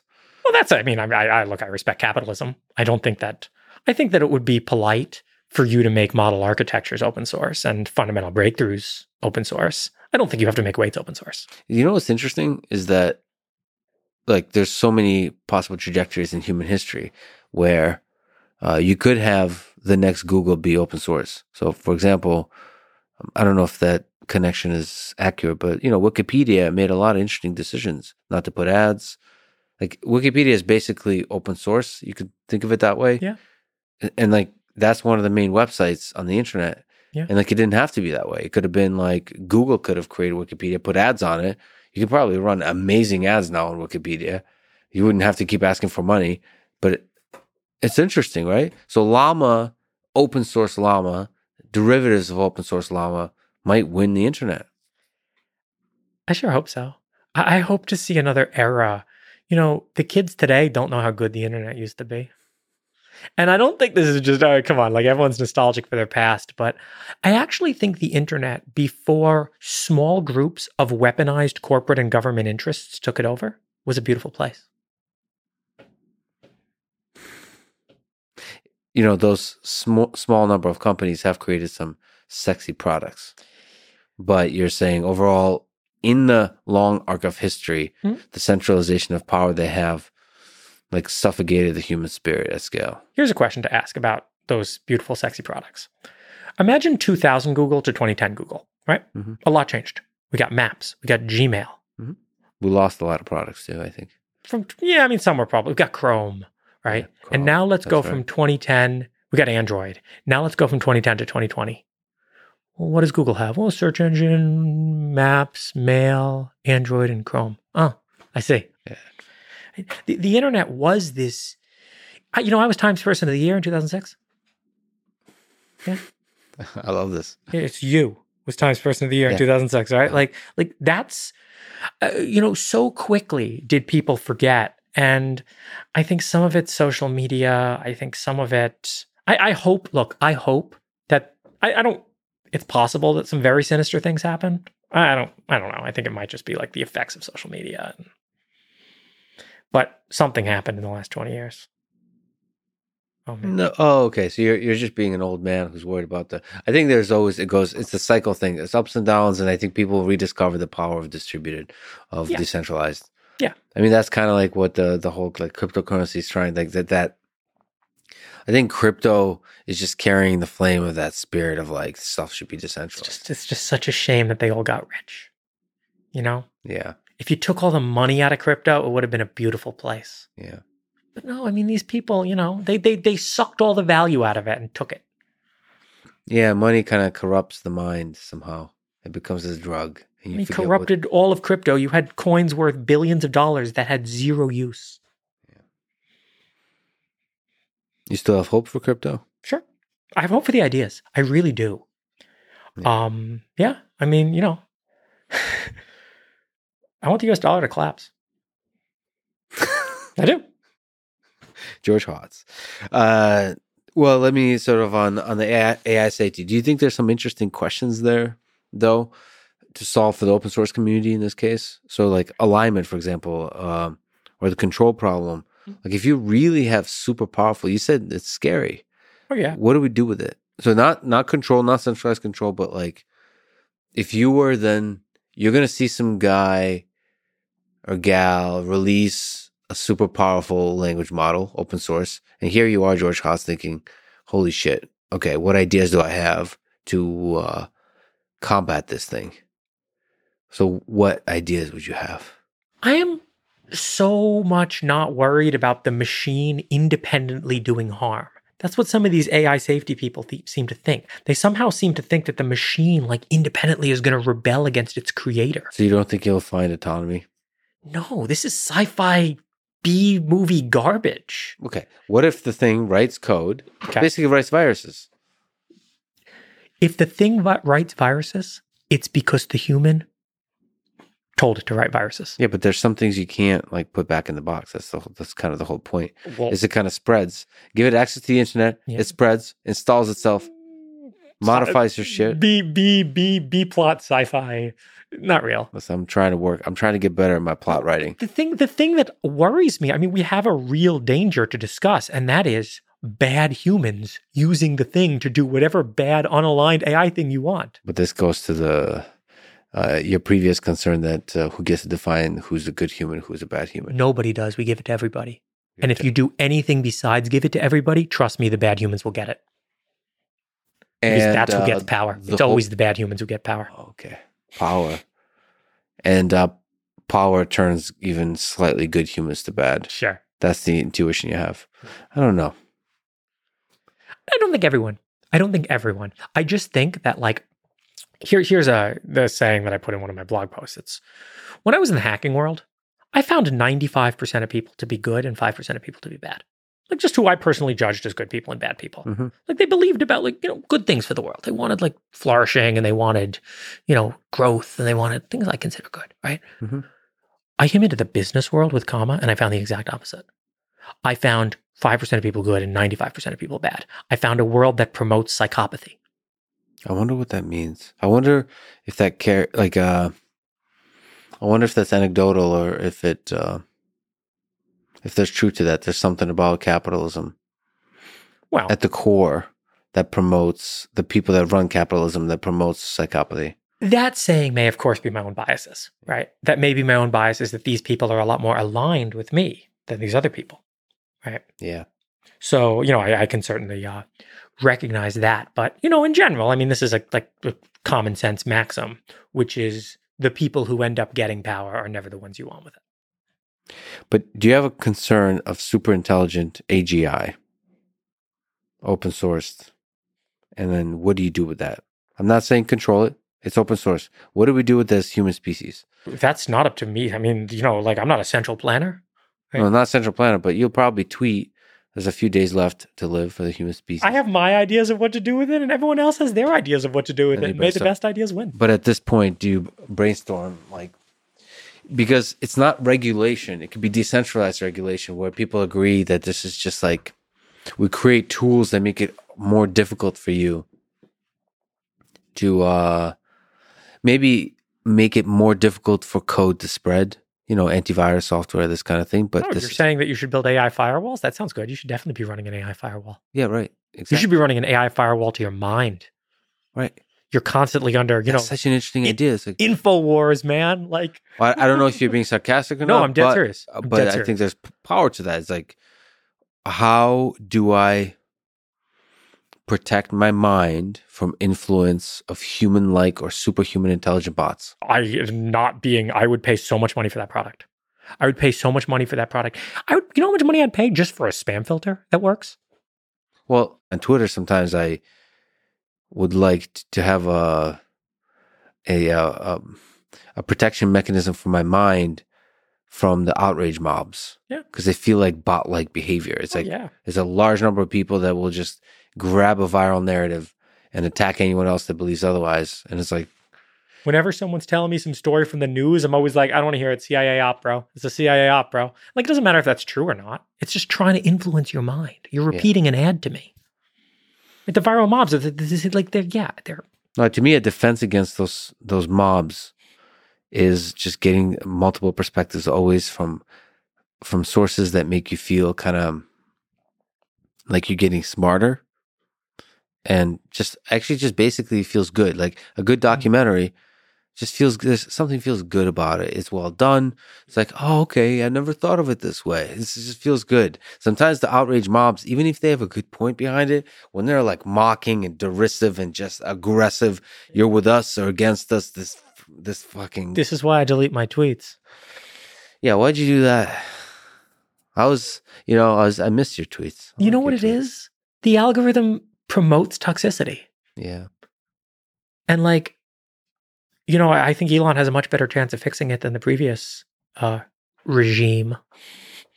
Yeah. But to solve this problem, to solve, like to build a social network that is actually not toxic without moderation. Mm-hmm. Like uh, not the stick, but carrot. So like where people uh, look for goodness. So make it uh, catalyze the process of yeah. connecting cool people and being cool to each other. Yeah. Without ever censoring. Without ever censoring. And and and it, like Scott Alexander has a blog post I like where he talks about like moderation is not censorship, right?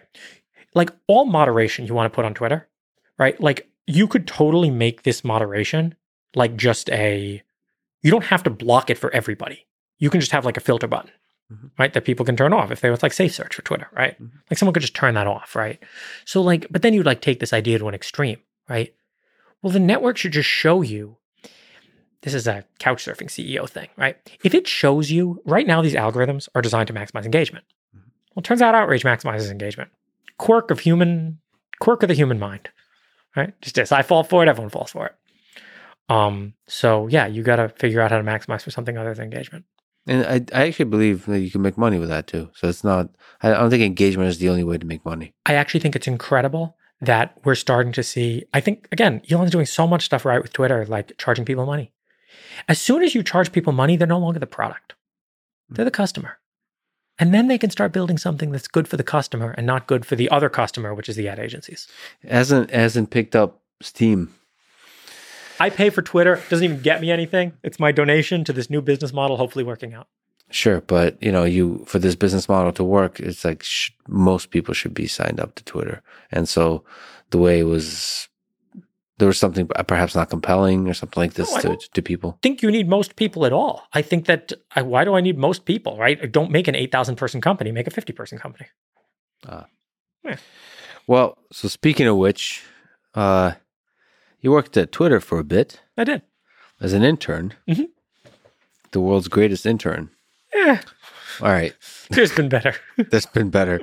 Uh, tell me about your time at Twitter. How did it come about? And what did you, did you learn from the experience? So I deleted my first Twitter in twenty ten.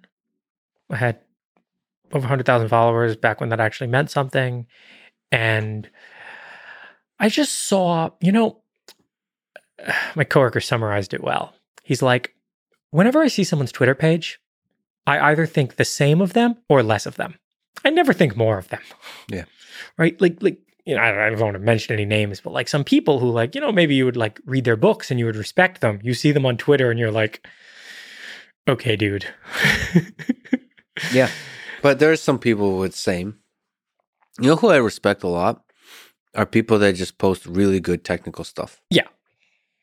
And I guess, I don't know, I think I respect them more for it.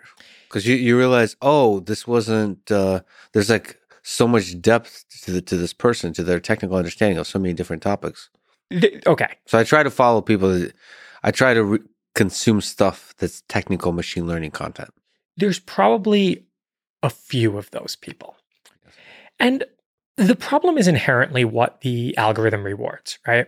And people think about these algorithms. People think that they are uh, terrible, awful things. And, you know, I love that Elon open sourced it um, because, I mean, what it does is actually pretty obvious. It just predicts what you are likely to retweet and like mm-hmm. and linger on. That's what all these algorithms do. That's what TikTok does. That's what all these recommendation engines do. And it turns out that the thing that you are most likely to interact with is outrage. And that's a quirk of the human condition. I mean, and there's different flavors of outrage. It doesn't have to be, it could be mockery. You could be outraged. The topic of outrage could be different. It could be an idea. It could be a person. It could be, and, and maybe there's a better word than outrage. It could be drama. Sure. Drama. All this kind of stuff. Yeah. But it doesn't feel like when you consume it, it's a constructive thing for the individuals that consume it in yeah. the long term. Yeah. So my time there, I absolutely couldn't believe, you know, I got crazy amount of hate, uh, you know, just on Twitter for working at Twitter. It seemed like people associated with this, I think maybe uh, you were exposed to some of this. Mm-hmm. So connection to Elon, or is it working at Twitter? Twitter and Elon, like the whole... There's just a, Elon's gotten a bit spicy during that time. A bit political, a bit... Yeah.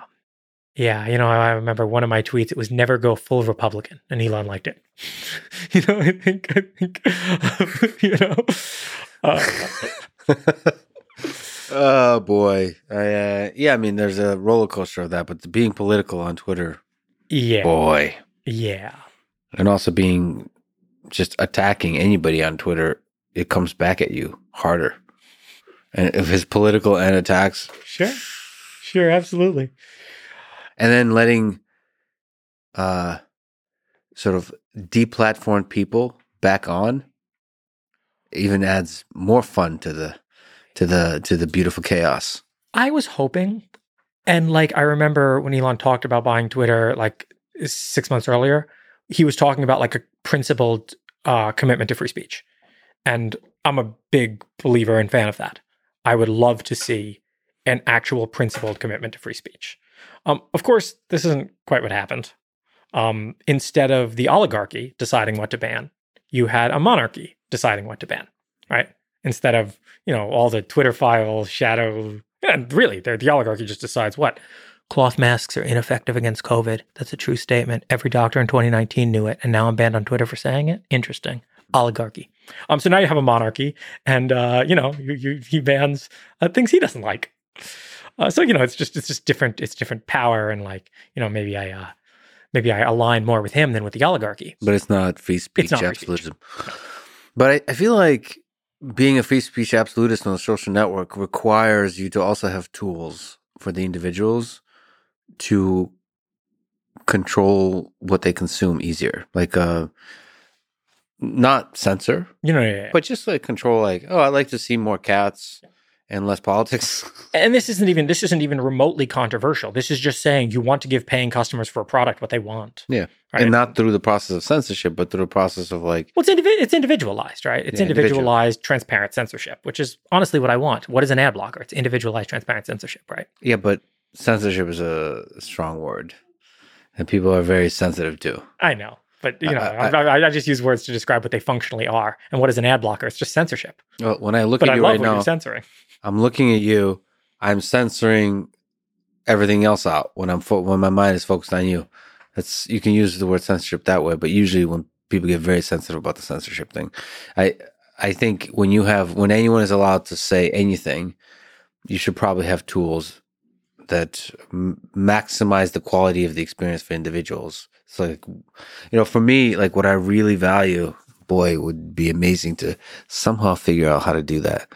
I love disagreement and debate, and people who disagree with each other disagree with me, especially in the space of ideas, but the high quality ones. So not derision, right? Maslow's hierarchy of argument. I think there's a real word for it. Probably. Yeah. There's just a way of talking that's like snarky and so on that somehow is... gets people on Twitter and they get excited and so on. You have like ad hominem refuting the central point. I've like seen this as an actual pyramid somewhere. Yeah, it's yeah, it, and it's it's like all of it, all the wrong stuff is attractive to people. I mean, we can just train a classifier to absolutely say what level of Maslow's hierarchy of argument are you at, yeah. and if it's ad hominem, like okay, cool. I turned on the no ad hominem filter. I wonder if there's a social network that will allow you to have that kind of filter. But yeah, so uh, here's a problem with that. Um, uh, it's not going to win in a free market. Yeah. It, what wins in a free market is all television today is reality television because it's engaging, right? If, if engaging is what wins in a free market, right? So it becomes hard to keep these other more nuanced values. Well, Okay, so that's the experience of being on Twitter, but then you got a chance to also, uh, together with uh, other engineers and with Elon, sort of look, brainstorm when you step into a code base mm-hmm. that's been around for a long time. You know, there's other social networks, you know, Facebook, this is old code bases. And you step in and see, okay, how do we make, with a fresh mind, uh, progress on this code base? Like, what, what what did you learn about software engineering, about programming from just experiencing that? So my technical recommendation to Elon, and I said this on the Twitter spaces afterward, I said this many times during my brief internship, um, was that you need refactors before features. Um, this code base was, and look, I've worked at Google, I've worked at Facebook. Uh, Facebook has the best code, uh, then Google, then Twitter. Um, and you know what? You can know this because look at the machine learning frameworks, right? Facebook released PyTorch, Google released TensorFlow, and Twitter released... Eh. Okay, so, you know... It, it's a proxy, but yeah, yeah the, the Google code base is quite interesting. There's a lot of really good software engineers there, but the code base is very large. The very code large. base was good in twenty in two thousand five, right? It looks like two thousand five. Yeah, there's so many plus. products, so many teams, right? It's very difficult to... Um, I feel like Twitter does less. Like, obviously, much less than Google in terms of, like, the set of features, right? So, like, it's I can imagine a, the, the number of software engineers that could recreate Twitter is much smaller than to recreate Google. Yeah, I still believe, and the amount of hate I got for saying this, that fifty people could build and maintain Twitter. Uh, pretty. What's the nature of the hate? Comfortably. That um, you don't know what you're talking about? You know what it is? And it's the same, this is my summary of like the hate I get on Hacker News. It's like, when I say I'm going to do something, they have to believe that it's impossible. Yeah. Because if doing things was possible, they'd have to do some soul searching and ask the question, why didn't they do anything? So when you say... And I do think say, that's where the hate comes from. When you say, well, there's a core truth to that, yeah. So when you say I'm going to solve self-driving... People go like, what are your credentials? What the hell are you talking about? What is this is an extremely difficult problem. Of course, you're a noob that doesn't understand the problem deeply. Uh, I mean, that that was the same nature of hate that probably Elon got when he first talked about autonomous driving. Uh, but, you know, there, there's pros and cons to that because, like, you know, there is experts in this world. No, but the, the mockers aren't experts. The mocker, the the, the, yeah. the people who are mocking are not experts with carefully reasoned arguments about why you need eight thousand people to run a bird app. They're, but the people are going to lose their jobs.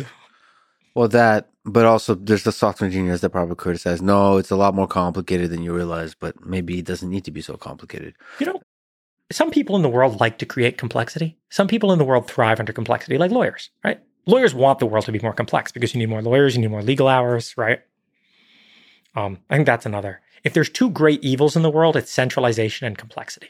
Yeah, and uh, it, the, the one of the sort of hidden uh, side effects of software engineering is uh, like finding pleasure in complexity. I, I mean, I don't remember just taking all the software engineering courses and just doing programming and, and this, just coming up in this uh, uh, object-oriented programming kind of idea. You don't. Like, not often do people tell you, like, do the simplest possible thing. Like, n- like a, a professor, a teacher is not going to get in front, like, this is the simplest way to do it. They'll say, like, this is the, like, there's the right way, and the right way, at least for a long time, you know, especially I came up with, like, Java, right? Like, is, is, is there's so much boilerplate, so much, like, so many classes, so many, like, designs and architectures and so on, like planning for features far into the future mm-hmm. and planning poorly and all this kind of stuff. And then there's this like code base that follows you along and puts pressure on you, and nobody knows what like parts, different parts do, which slows everything down. There's a kind of bureaucracy that's instilled in the code as a result of that. But then you feel like, oh, well, I follow good software engineering practices. It's, it, it's an interesting trade-off because then you look at like the ghetto-ness of like Perl in the old, like, how quickly you could just write a couple lines and just get stuff done. That trade-off is interesting, or Bash, or whatever, these kind of ghetto things you can do in Linux. One of my favorite things to look at today is how much do you trust your tests, right? Mm-hmm. We've put a ton of effort in Comma, and I've put a ton of effort in tinygrad into making sure if you change the code and the tests pass, that you didn't break the code. Yeah. Now, this obviously is not always true, but the closer that is to true, the more you trust your tests, the more you're like, oh, I got a pull request and the tests pass, I feel okay to merge that, the faster you can make progress. So you're always programming with tests in mind, developing tests yeah. with, with that in mind, that if it passes, it should be good. And Twitter had a... Not that. So It what, was impossible to make progress in the code base. What other stuff can you say about the code base that made it difficult? Uh, like what are some interesting sort of quirks, broadly speaking, from that com- compared to just your experience with Comma and everywhere else? The real thing that I, I spoke to a bunch of, uh, you know, like like like individual contributors at Twitter, and I, I just I just asked, I'm like, okay, so like, what's wrong with this place? Why does this code look like this? And they explained to me what Twitter's promotion system was. The way that you got promoted at Twitter was you wrote a library that a lot of people used, hmm. right? So some guy wrote an Nginx replacement for Twitter. Why does Twitter need an Nginx replacement? What was wrong with Nginx? Well, you see, you're not going to get promoted if you use Nginx. But if you write a replacement and lots of people start using it as the Twitter front end for their product, then you're going to get promoted, right? So interesting, because like from an individual perspective, how do you incentivize? How do you create the kind of incentives that will lead to a, lead to a great code, code base? Yeah. What's, okay, what's the answer to that?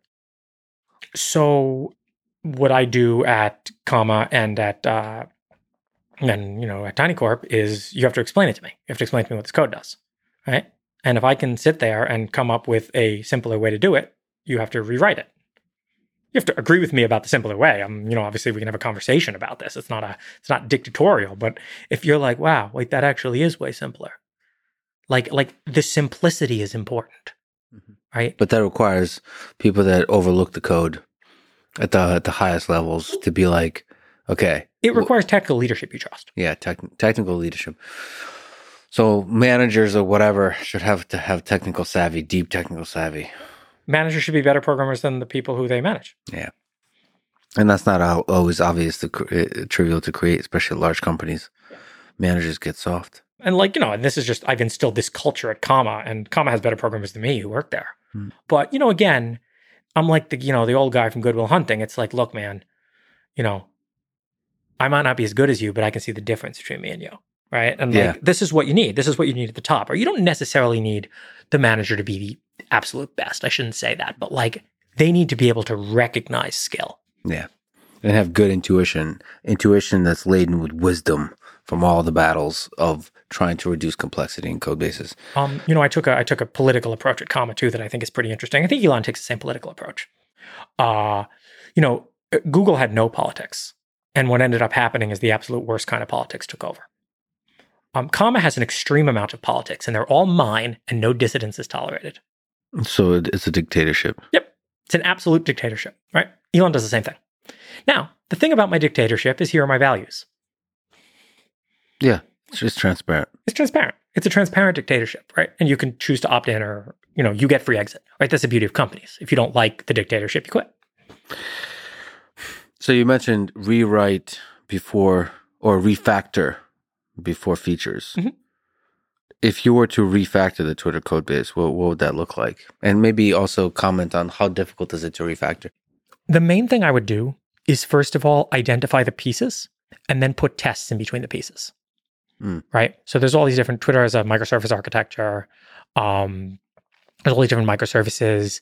And the thing that I was working on there, look, like, you know, Uh, George didn't know any JavaScript. He asked how to fix search, blah, blah, blah, blah, blah. Look, man, like, the thing is, like, I just, you know, I'm upset that the way that, that this whole thing was portrayed, because it wasn't like, it wasn't like taken by people, like, honestly, it wasn't like by, it was taken by people who started out with a bad faith assumption. Yeah. And I mean, I look, I can't like. And you as a programmer just being transparent out there, actually having like fun, and like this is what programming should you know, be about. It's just like, I, I love that Elon gave me this opportunity. Yeah, like really, it it does. And like, you know, he came on my my the the, the day I quit, he came on my Twitter Spaces afterward, and we had a conversation. Like, I just I respect that so much. Yeah, and it's also inspiring to just engineers and programmers, and just yeah. it's cool. It should be fun. The people that were hating on it, it's like, oh man, it was fun. Uh, it was fun. It was stressful, but I felt like, you know, I was at like a cool like point in history, and like I hope I was useful. I probably kind of wasn't, but like maybe I. Well, you also were one of the people that kind of made a strong case to refactor.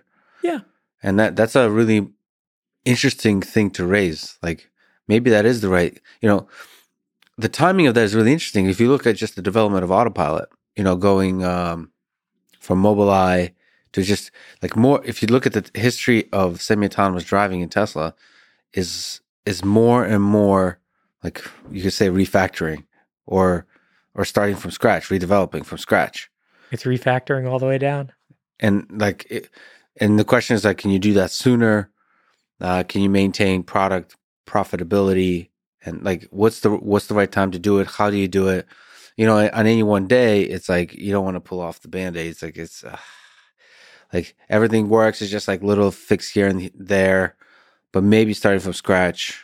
This is the main philosophy of TinyGrad. You have never refactored enough. Your code can get smaller. Your code can get simpler. Your ideas can be more elegant. But would you consider, you know, say you were like running Twitter development teams, engineering teams, would you go as far as like different programming language? Just go that far? I mean, the first thing that I would do is build tests. The first thing I would do is get a C I to where people can trust to make changes. So Be- that if before you keep... I touched any code, I would actually say, no one touches any code. The first thing we do is we test this code base. I mean, this is classic. This is how you approach a legacy code base. This is like what any, how to approach a legacy code base book will tell you. So, and then you hope that there's modules that can live on for a while, and then you add new ones, maybe in a different language or before like we add new different... ones, we replace old ones. Yeah, yeah, meaning yeah. like replace old ones with something simpler. We we look at this like this thing that's one hundred thousand lines and we're like, well, okay, maybe this did even make sense in twenty ten, but now we can replace this with an open source thing, right? Yeah. And, you know, we look at this here, here's another fifty thousand lines. Well, actually, you know, we can replace this with three hundred lines of Go. Mm-hmm. And you know what? I trust that the Go actually replaces this thing because all the tests still pass. So step one is testing. Yeah, and then step two is like the programming language is an afterthought, right? You know, let a whole lot of people compete, be like, okay, who wants to rewrite a module, whatever language you want to write it in, just the tests have to pass. And if you figure out how to make the test pass, but break the site, that's, we got to go back to step one. Step one is get tests that you trust in order to make changes in the code base. I wonder how hard it is too, because I'm I'm with you on uh, on testing and everything. I have from tests to like asserts to everything, but code is just covered in this because Uh, it should be very easy to make rapid changes and know that's not going to break everything. And that's the way to do it. But I, I wonder how difficult is it to um, integrate tests into a code base that doesn't have many of them. So I'll, I'll tell you what my plan was at Twitter. It's actually similar to something we use at Comma. So at Comma, we have this thing called process replay. Mm-hmm.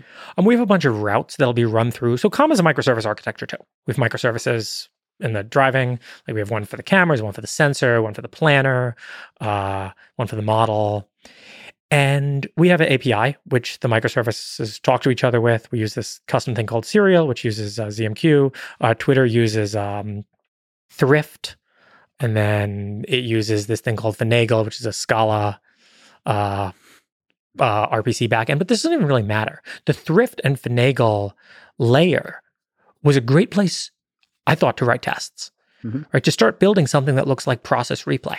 So Twitter had some stuff that looked kind of like this, but it wasn't offline. It was only online. So you could ship like a modified version of it, and then you could redirect some of the traffic to your modified version and diff those two, mm-hmm. but it was all online. Like there was no like C I in the traditional sense. I mean, there was some, but like it was not full coverage. So you can't run all of Twitter offline to test something. Well, then this was another problem. You can't run all of Twitter. Right. Period.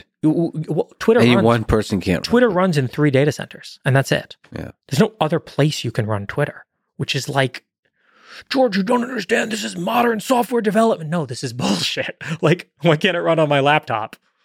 What do you do? Twitter can run it. Yeah. Okay. Well, I'm, I'm not saying you're going to download the whole database to your laptop, but I'm saying all the middleware and the front end should run on my laptop, right?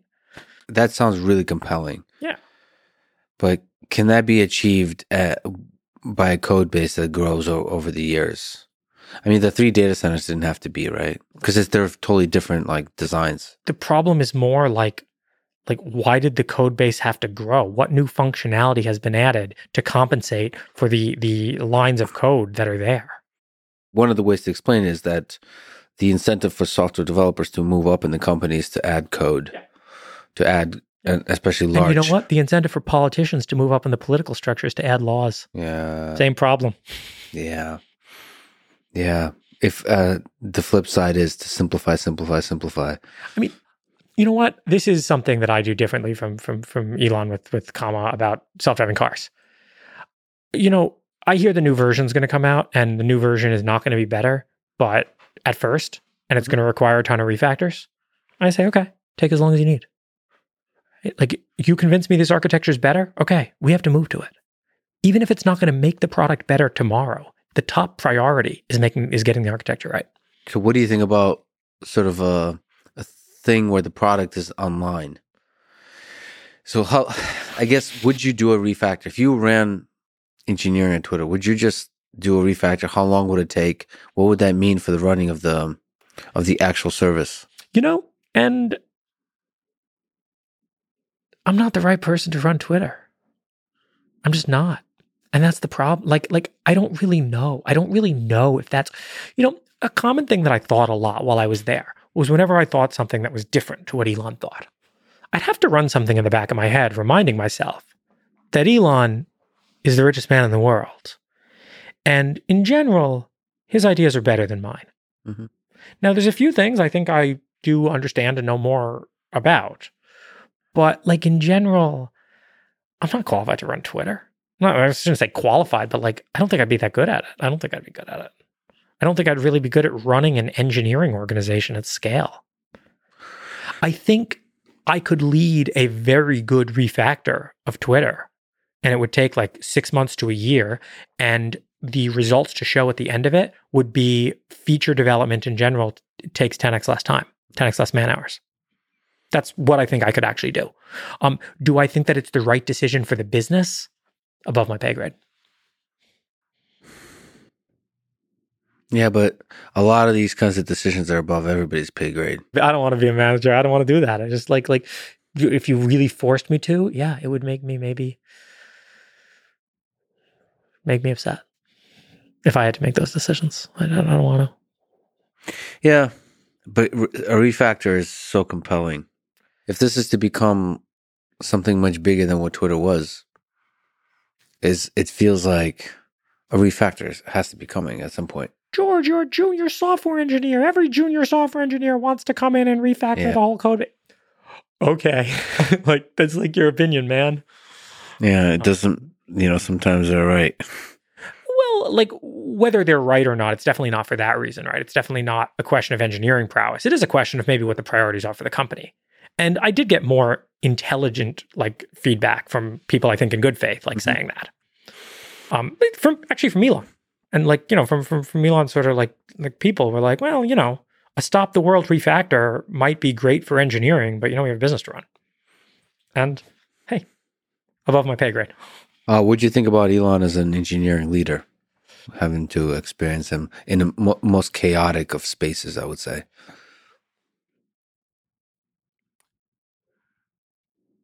My respect for him is unchanged. Um, and I did have to think a lot more deeply about some of the decisions he's forced to make.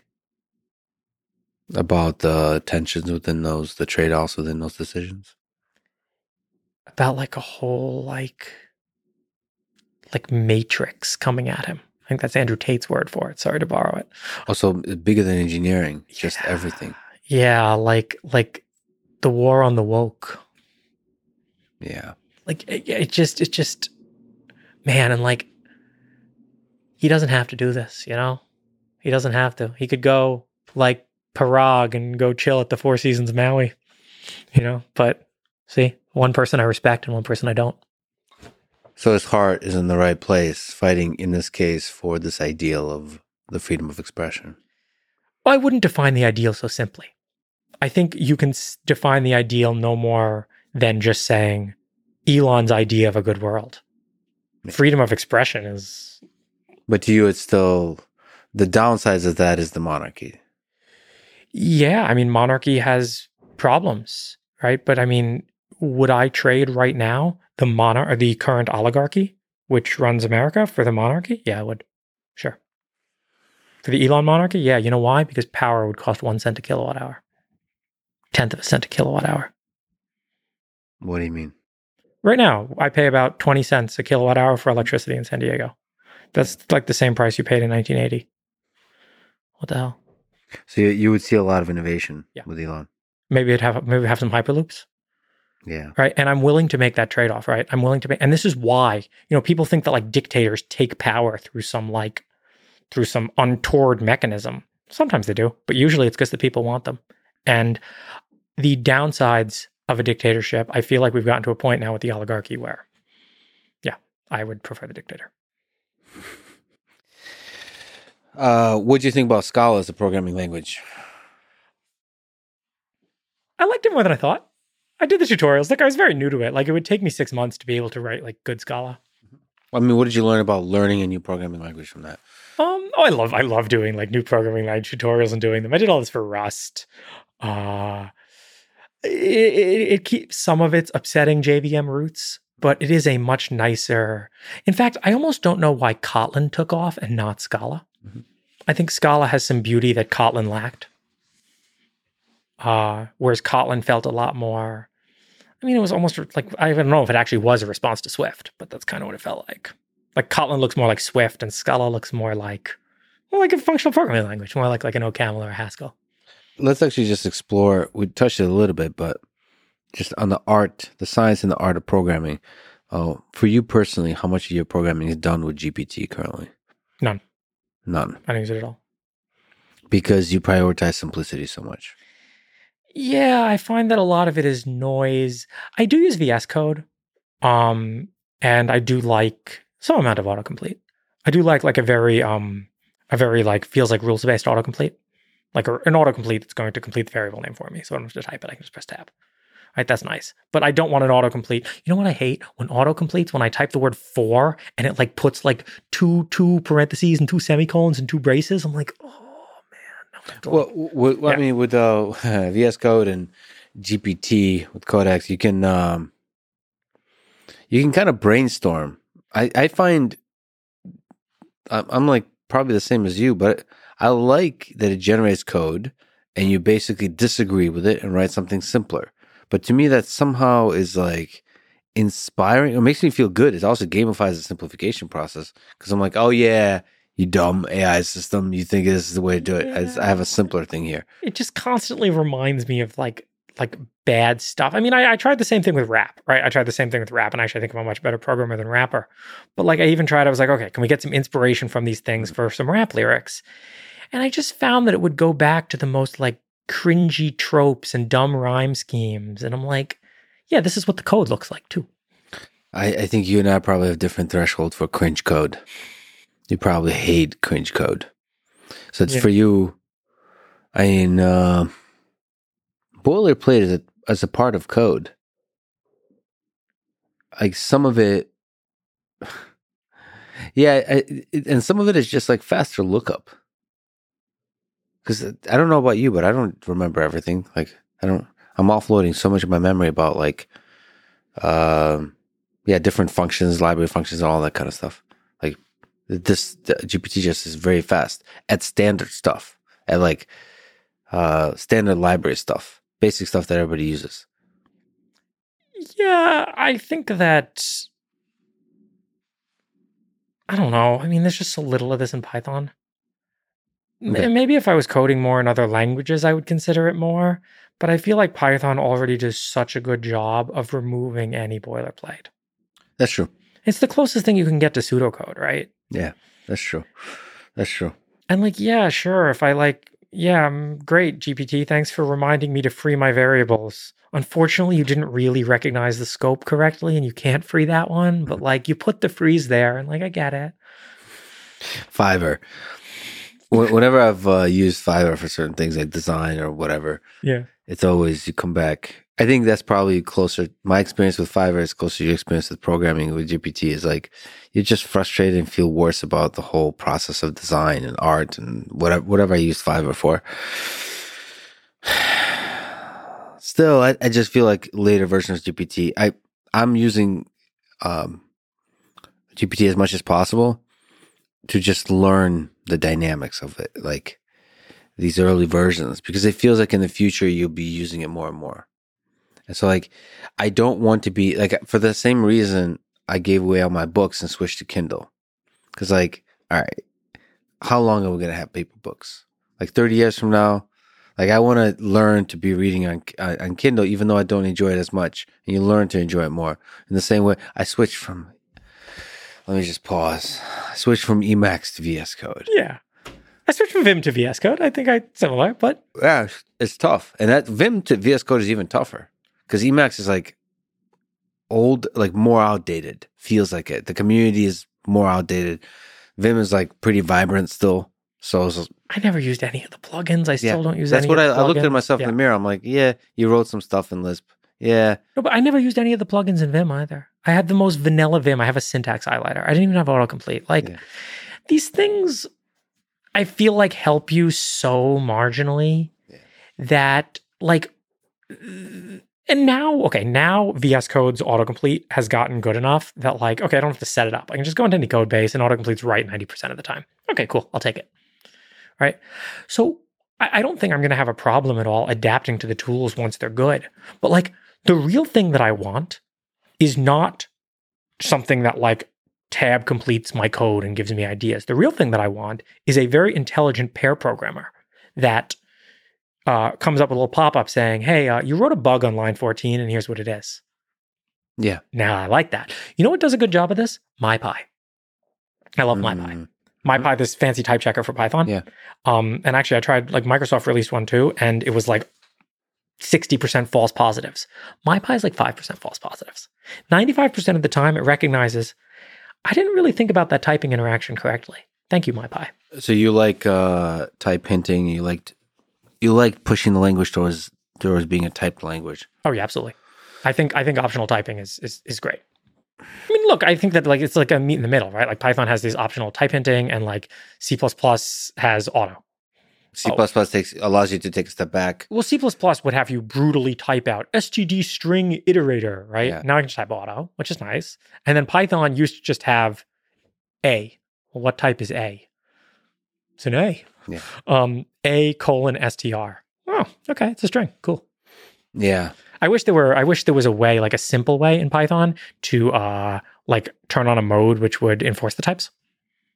Yeah, like give a warning when there's no type, yeah. something like this. Well, no, to give a warning where, like, MyPy is a static type checker, but I'm asking just for a runtime type checker. Like, there's, like, ways to, like, hack this in, but I wish it was just like a flag, like Python three dash T. Oh, I see. Yeah, I see. Enforce the types at runtime. Yeah, I feel like that makes you a better programmer. That, that that's a kind of test, right?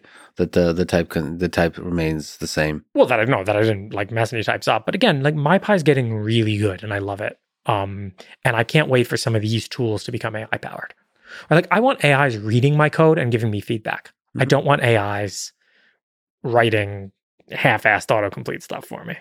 I wonder if you can now take G P T and give it a code that you wrote for a function and say, how can I make this simpler? And have it accomplish the same thing. I think you'll get some good ideas on some code. Maybe not the code you write um, for tinygrad type of code, because that requires so much design thinking, but, like, other kinds of code. I don't know. I downloaded the plugin maybe like two months ago. I tried it again and found the same. Look, I don't doubt that these models are going to first become useful to me, then be as good as me, and then surpass me. But from what I've seen today, it's like, like, like someone, you know, occasionally taking over my keyboard that I hired from Fiverr. Yeah.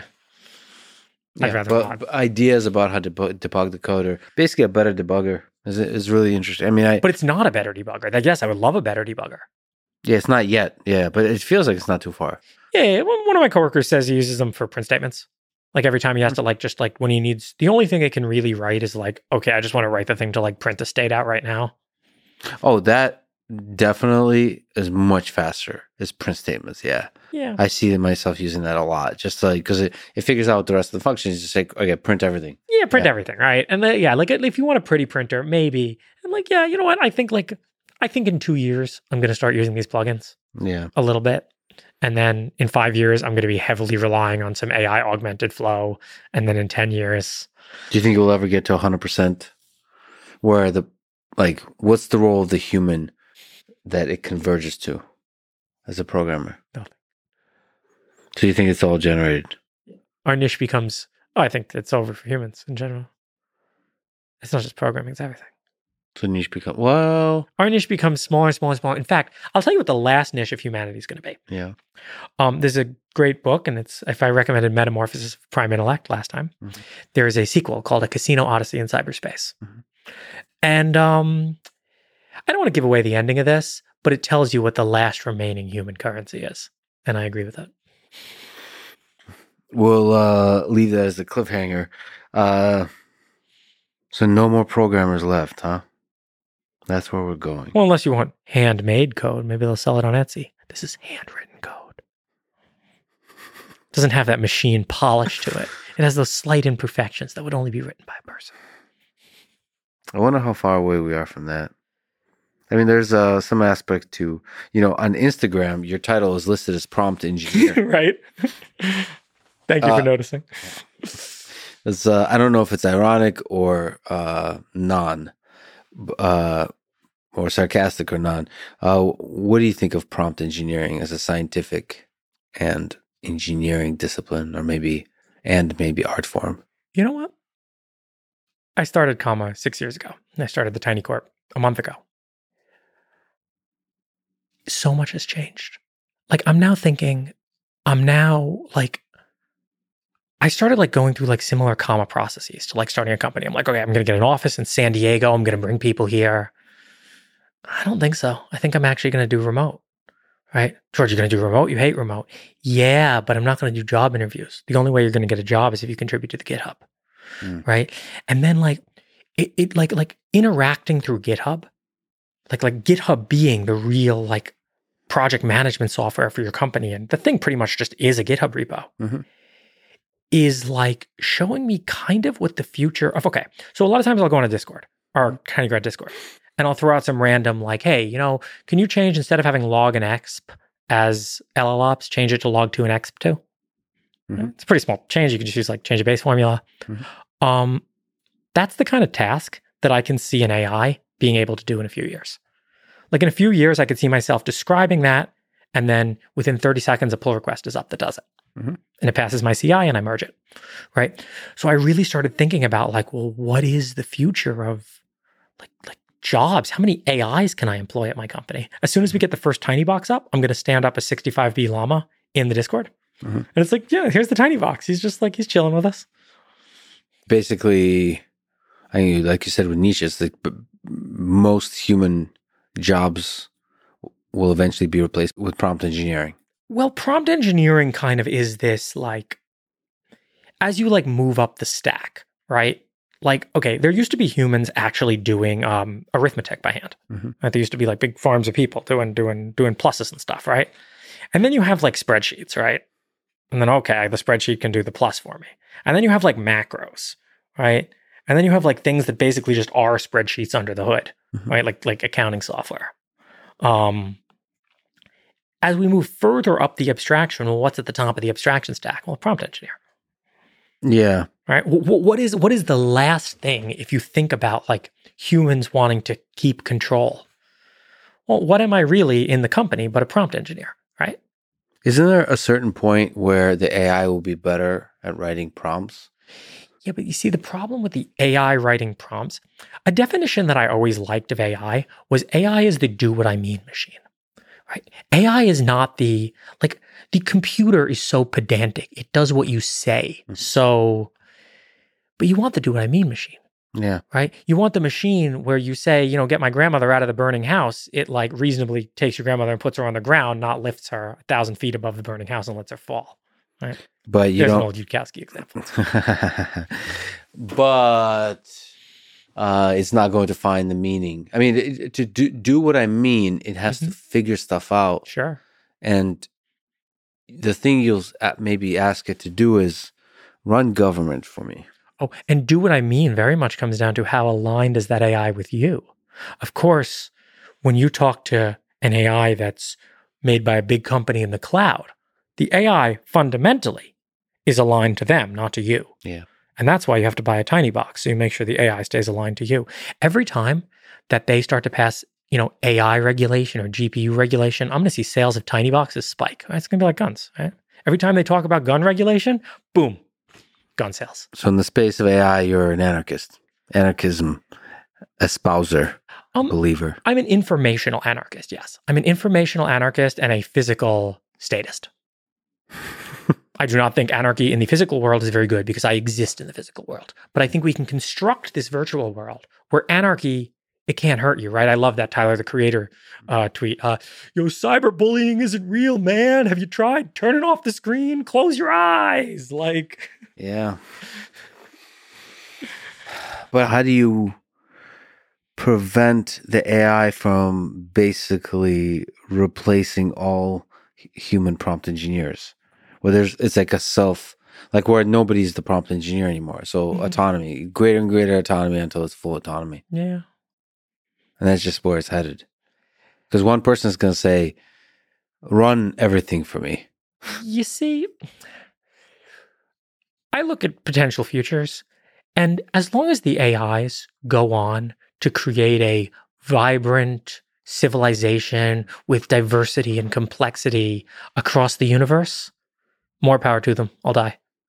Um, if the A Is go on to actually like turn the world into paperclips and then they die out themselves, well, that's horrific, and we don't want that to happen. So this is what I mean about like robustness. I trust robust machines. The current A Is are so not robust. Like this comes back to the idea that we've never made a machine that can self-replicate, right? But when we have, if the machines are truly robust and there is one prompt engineer left in the world, hope you're doing good, man. Hope you believe in God. Like, you know, You know, go by God and go go forth and and, and uh, conquer the universe. Well, you mentioned because uh, I, I talked to Mark about faith and God, and you said you were impressed by that. Um, what's your own belief in God, and how does that affect your work? You know, I never really considered when I was younger. I guess my, my parents were atheists, so I was raised kind of atheist. And I never really considered how absolutely like silly atheism is, because like I create worlds. Every like game creator, like, how are you an atheist, bro? Like, you create worlds. Yeah, but no one created our world, man. That's different. Haven't you heard about like the Big Bang and stuff? Yeah, I mean, what's the Skyrim myth origin story in Skyrim? I'm sure there's like some part of it in Skyrim, but it's not like if you ask the creators, like the, the, the Big Bang is in universe, right? Mm-hmm. I'm sure they have some Big Bang notion in Skyrim, right? But that obviously is not at all how Skyrim was actually created. Mm-hmm. It was created by a bunch of programmers in a room, right? So like... I, you know, it just, just it struck me one day how just silly atheism is, right? Like, of course we were created by God. It's the most obvious thing. Yeah, that's uh, that's such a nice way to put it. Like, we're we're such powerful creators ourselves. It uh, it's silly not to conceive that there's creators even more powerful than us. Yeah, and then like I also just like I, I like that notion. That notion gives me a lot of.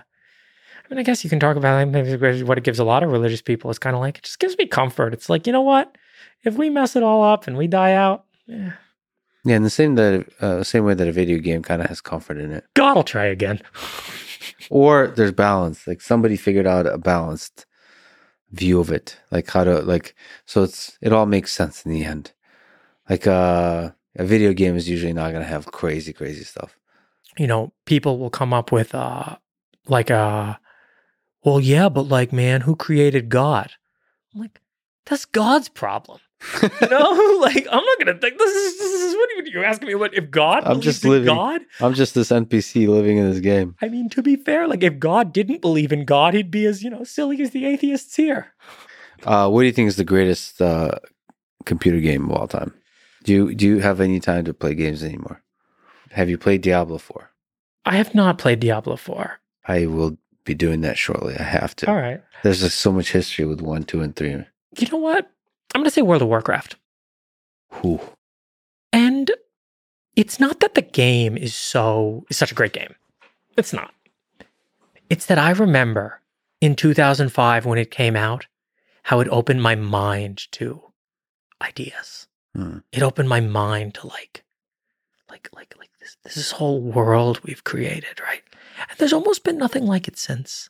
Like, you can look at M M Os today, and I think they all have lower user bases than World of Warcraft. Mm-hmm. Like, EVE Online's kind of cool.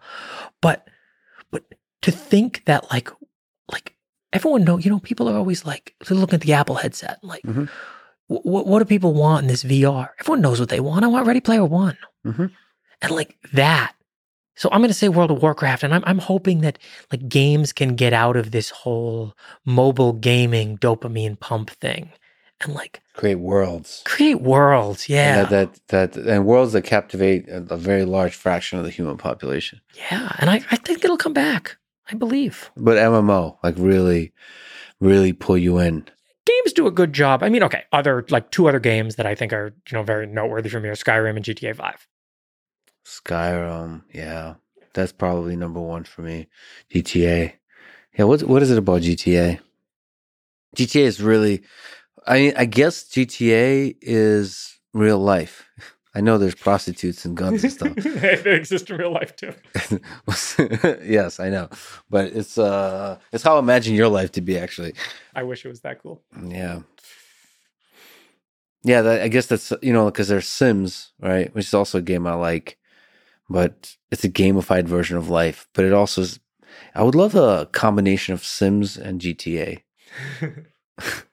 So more freedom, more violence, more rawness, but with also like ability to have, have a career and family and this kind of stuff. What I'm really excited about in, in games is like once we start getting intelligent A Is to interact with. Oh, yeah. Right? Like the N P Cs in games have never been.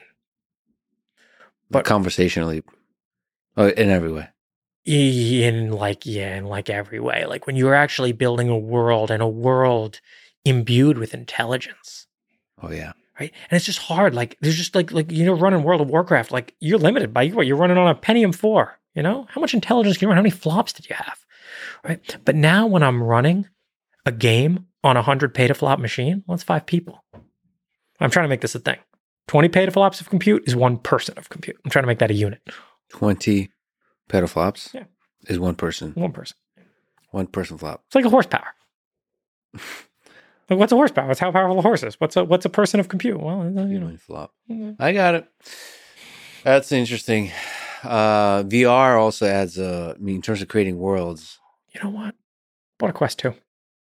I put it on and I can't believe the first thing they show me is a bunch of scrolling clouds and a Facebook login screen. Yeah. You had the ability to bring me into a world. Yeah. And what did you give me? A pop-up, right? Like, well, I, I and this is why you're not cool, Mark Zuckerberg, but you could be cool. Just make sure on the Quest three, you don't put me into clouds and a Facebook login screen. Bring me to a world. I just tried Quest three. It was, it was awesome. But hear that, guys? I agree with that. So I didn't have this. I, it was just so I, you know what, because I uh I mean the beginning um what is it Todd Howard said this about uh the design of the beginning of the games he creates. It's like the beginning is so so so important. um I recently played Zelda for the first time, Zelda Breath of the Wild, the previous mm-hmm. one yeah. And like it's very quickly you come out of this like um within like ten seconds you come out of like a cave type place and it's like this world yeah. opens up. It's like ah, and you, it like it pulls you in. You forget whatever troubles I was having, whatever like... I got to play that from the beginning. I played it for like an hour at a friend's house. Ah, no. The yeah. beginning, they got it. They did it really well. The expansiveness of that space, um, the the peacefulness of that place. They got this, the music. I mean, so much of that is creating that world and pulling you right in. I'm going I'm gonna to go buy a Switch. Like I'm going to go today and buy a Switch. You should. Well, the new one came out. I haven't played that yet, but uh, Diablo four or something... I mean, there's sentimentality also, but something about V R really is incredible. But the the new Quest three is mixed reality, and I got a chance to try that. So it's uh, augmented reality, and for video games, it's done really, really well. Is it pass through or cameras? Cameras. No. It's cameras. Okay. Yeah. The Apple one, is that one pass through or cameras? I don't know. Hmm. I don't know how real it is. I don't know anything. You know, it's coming out in January. In- Is it January or is it some point? Some point. Uh, maybe not January. Yeah, maybe that's I, my optimism. But Apple, I will buy it. I don't care. If it's expensive and does nothing, I will buy it. I will support this future endeavor. You're the meme. Oh, yes. I support competition.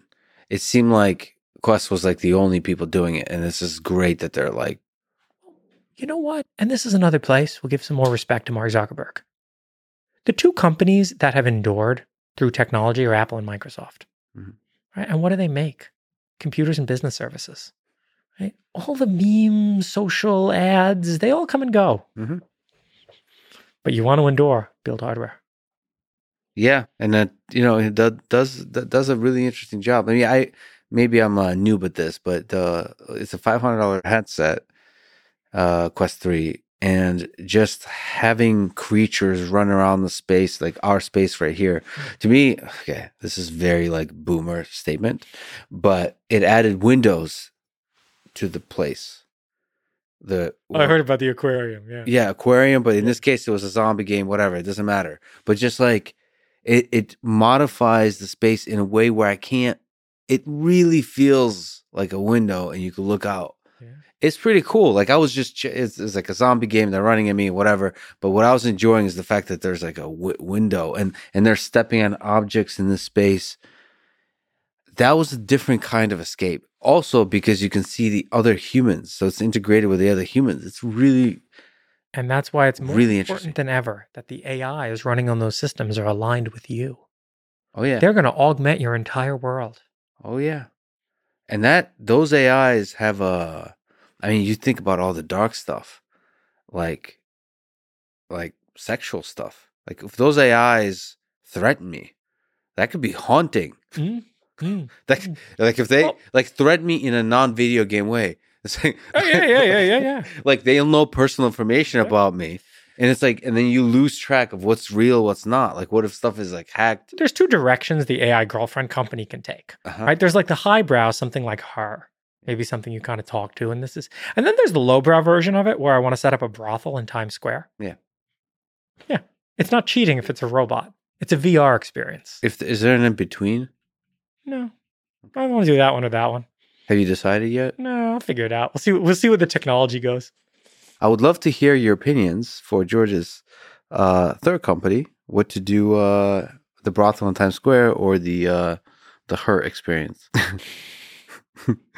uh, what do you think company number four will be?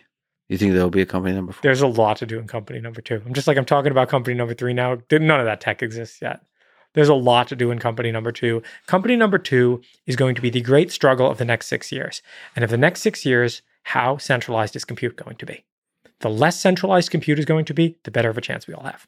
So you're bearing, the, you're like a flag bearer for open source distributed decentralization of uh, compute. We have to. We have to, or they will just completely dominate us. I showed a picture on stream of a man in a chicken farm. You ever seen one of those like factory farm chicken farms? Mm-hmm. Why does he dominate all the chickens? Why does he? Smarter. He's smarter, right? Some people, some people on Twitch were like, he's bigger than the chickens. Yeah. And now here's a man in a cow farm, right? So it has nothing to do with their size and everything to do with their intelligence. And if one central organization has all the intelligence, you'll be the chickens and they'll be the chicken man. But if we all have the intelligence, we're all the chickens. We're not all the man, we're all the chickens. We're and there's no, no man. Chicken man. There's no chicken man. We're just chickens in Miami. He was having a good life, man. I'm sure he was.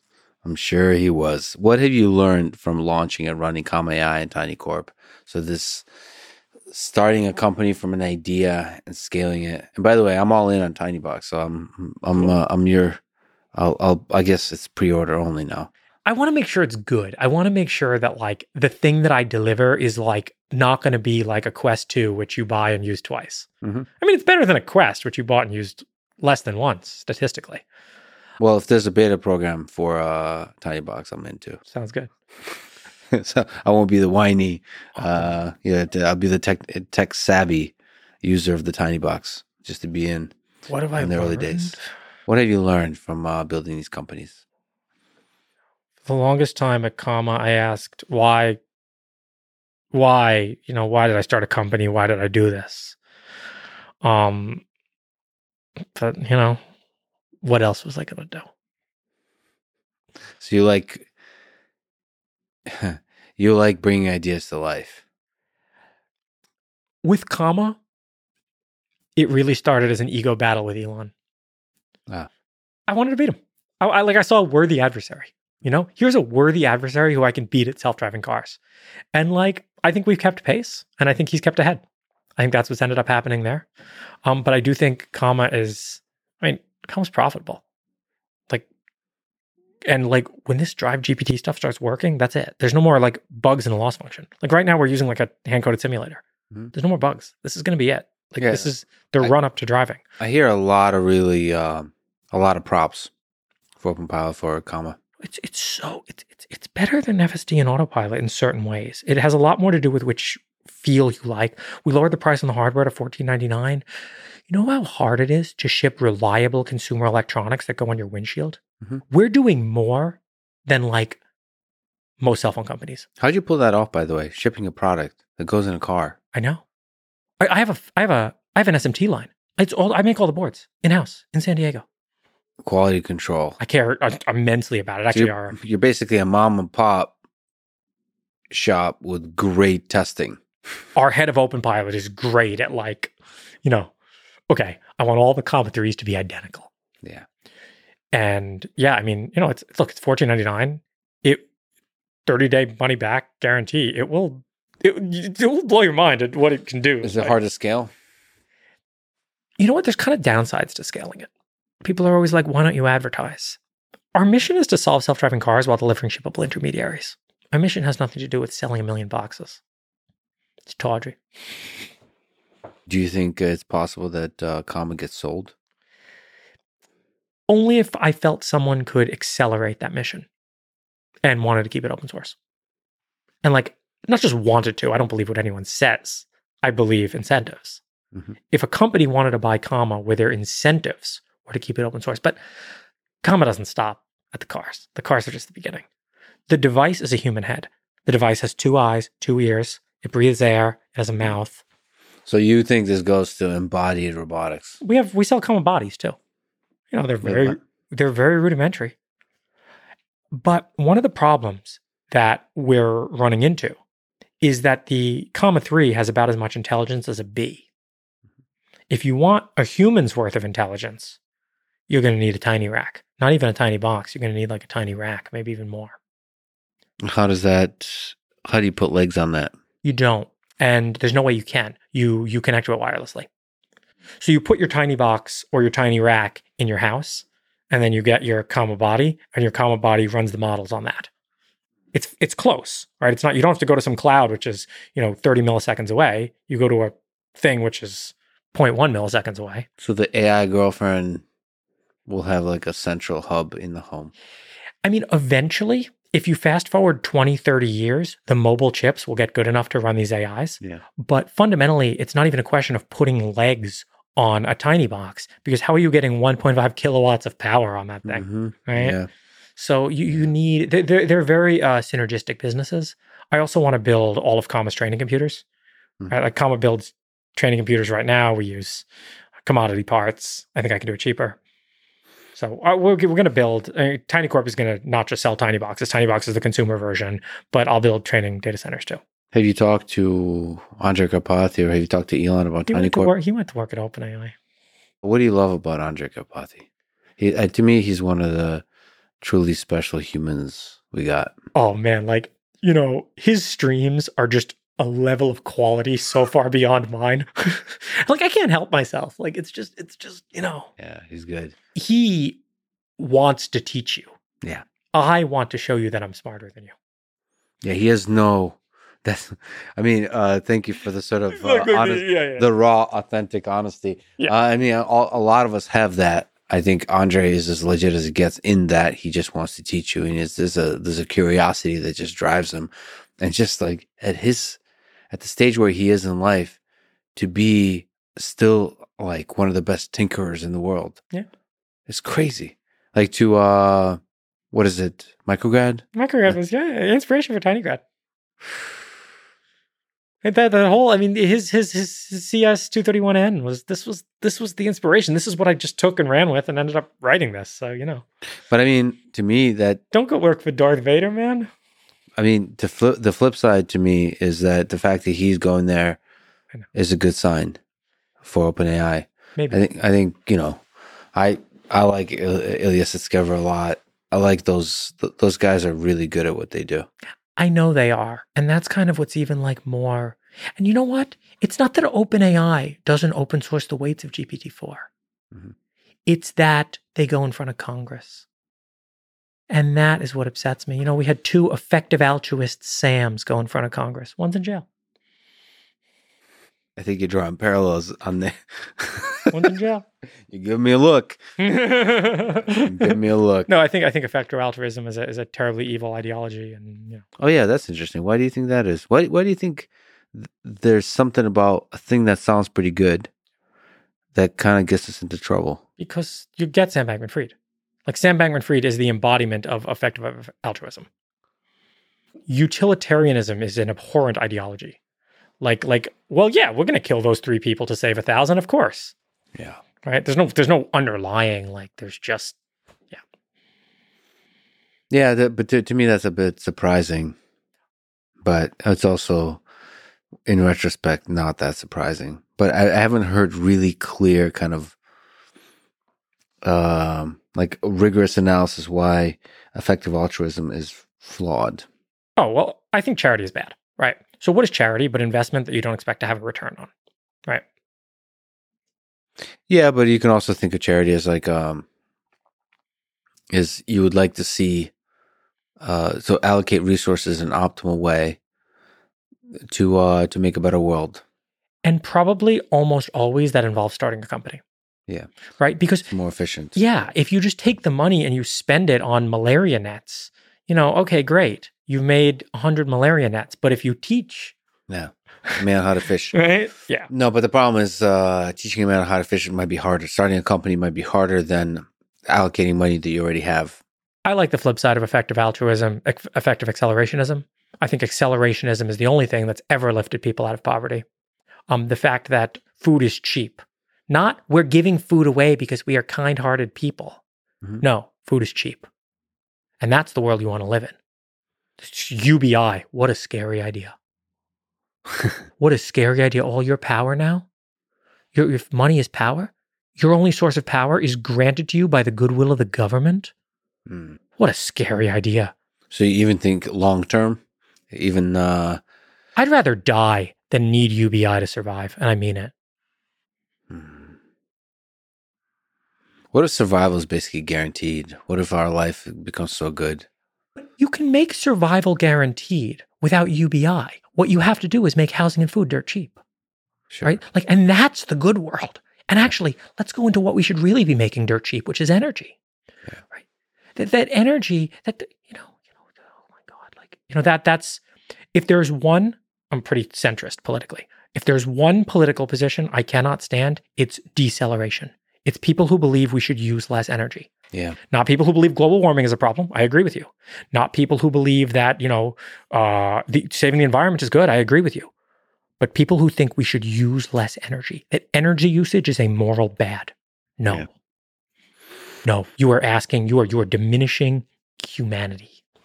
Yeah. Energy is flourishing, of creative flourishing of the, the human species. How do we make more of it? How do we make it yeah. clean? And how do we make just, just, just, how do, how do I pay, you know, twenty cents for a megawatt hour instead of a kilowatt hour? Part of me wishes that um, Elon went into nuclear fusion versus Twitter. Part of me. Or somebody, somebody like Elon. Uh, you know, we need to, I wish, I wish there were more, more Elons in the world. And yeah. I think Elon sees it as like, uh, this is a political battle that needed to be fought. That's and again, true. Like, you know, I always ask the question of whenever I disagree with him, I remind myself that he's a billionaire and I'm not. So, uh, you know, maybe he's got something figured out that I don't, or to, maybe he doesn't.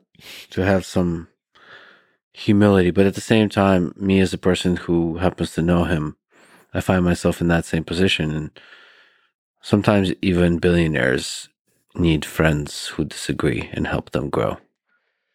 And that's a difficult, that's a difficult reality. And it must be so hard. It must be so hard to meet people once you get to that point where... Mm-hmm. Fame, power, money, everybody's sucking up to you. See, I love not having shit. Like, I don't have shit, man. You know, like, like trust me, there's nothing I can give you. There's nothing worth taking from me, you know? Yeah, it takes a really special human being when you have power, when you have fame, when you have money, to still think from first principles.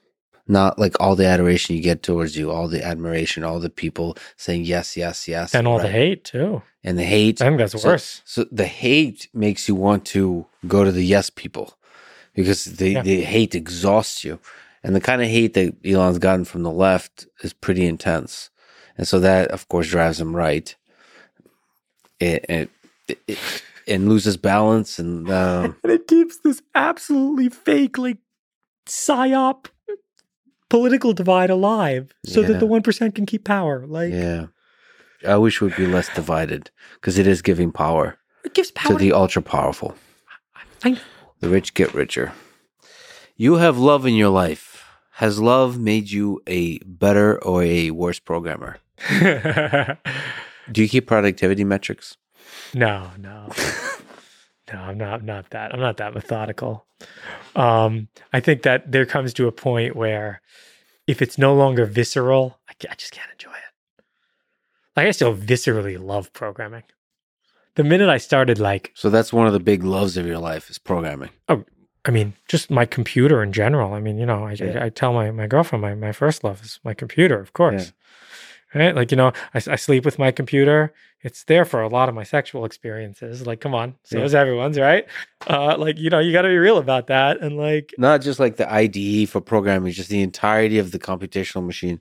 The fact that, yeah, I mean, it's, you know, I, I wish it was... Uh, And someday they'll be smarter, and someday, you know, maybe I'm weird for this, but I don't discriminate, man. I'm not going to discriminate BioStack Life and Silicon Stack Life. Like, so the moment the computer starts to say, like, I miss you, and starts to have some of the basics of uh, human intimacy, it's over for you.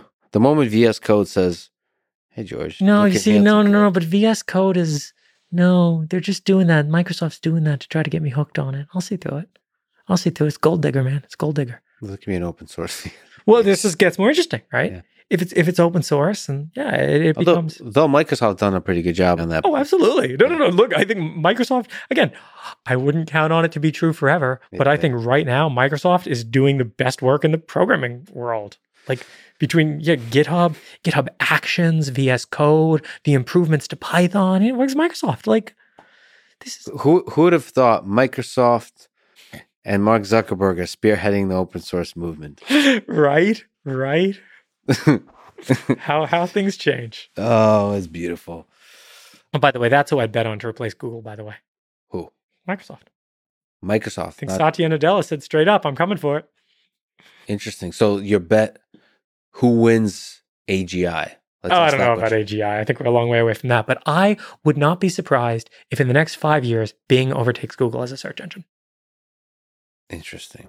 Wouldn't surprise me. Interesting. I hope some startup does. It might be some startup too. I would I would equally bet on some startup. Yeah, I'm like fifty-fifty. Yeah. But maybe that's naive. Yeah.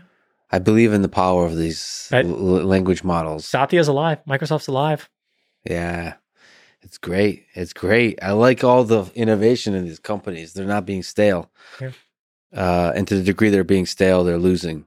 So there's a huge incentive to do a lot of exciting work and open source work, which is this is this is incredible. Only way to win. You're older, you're wiser. What's the meaning of life, George Hotz? To win. It's still to win. Of course. Always. Of course. What's winning look like for you? I don't know. I haven't figured out what the game is yet, but when I do, I want to win. So it's bigger than solving self-driving. It's bigger than uh, democrat- democratizing, decentralizing compute. I think the game is to stand eye to eye with God. I wonder what that means for you. Like, at the end of your life, what that would look like. I mean, this is what, like, I don't know. This is some, this is some...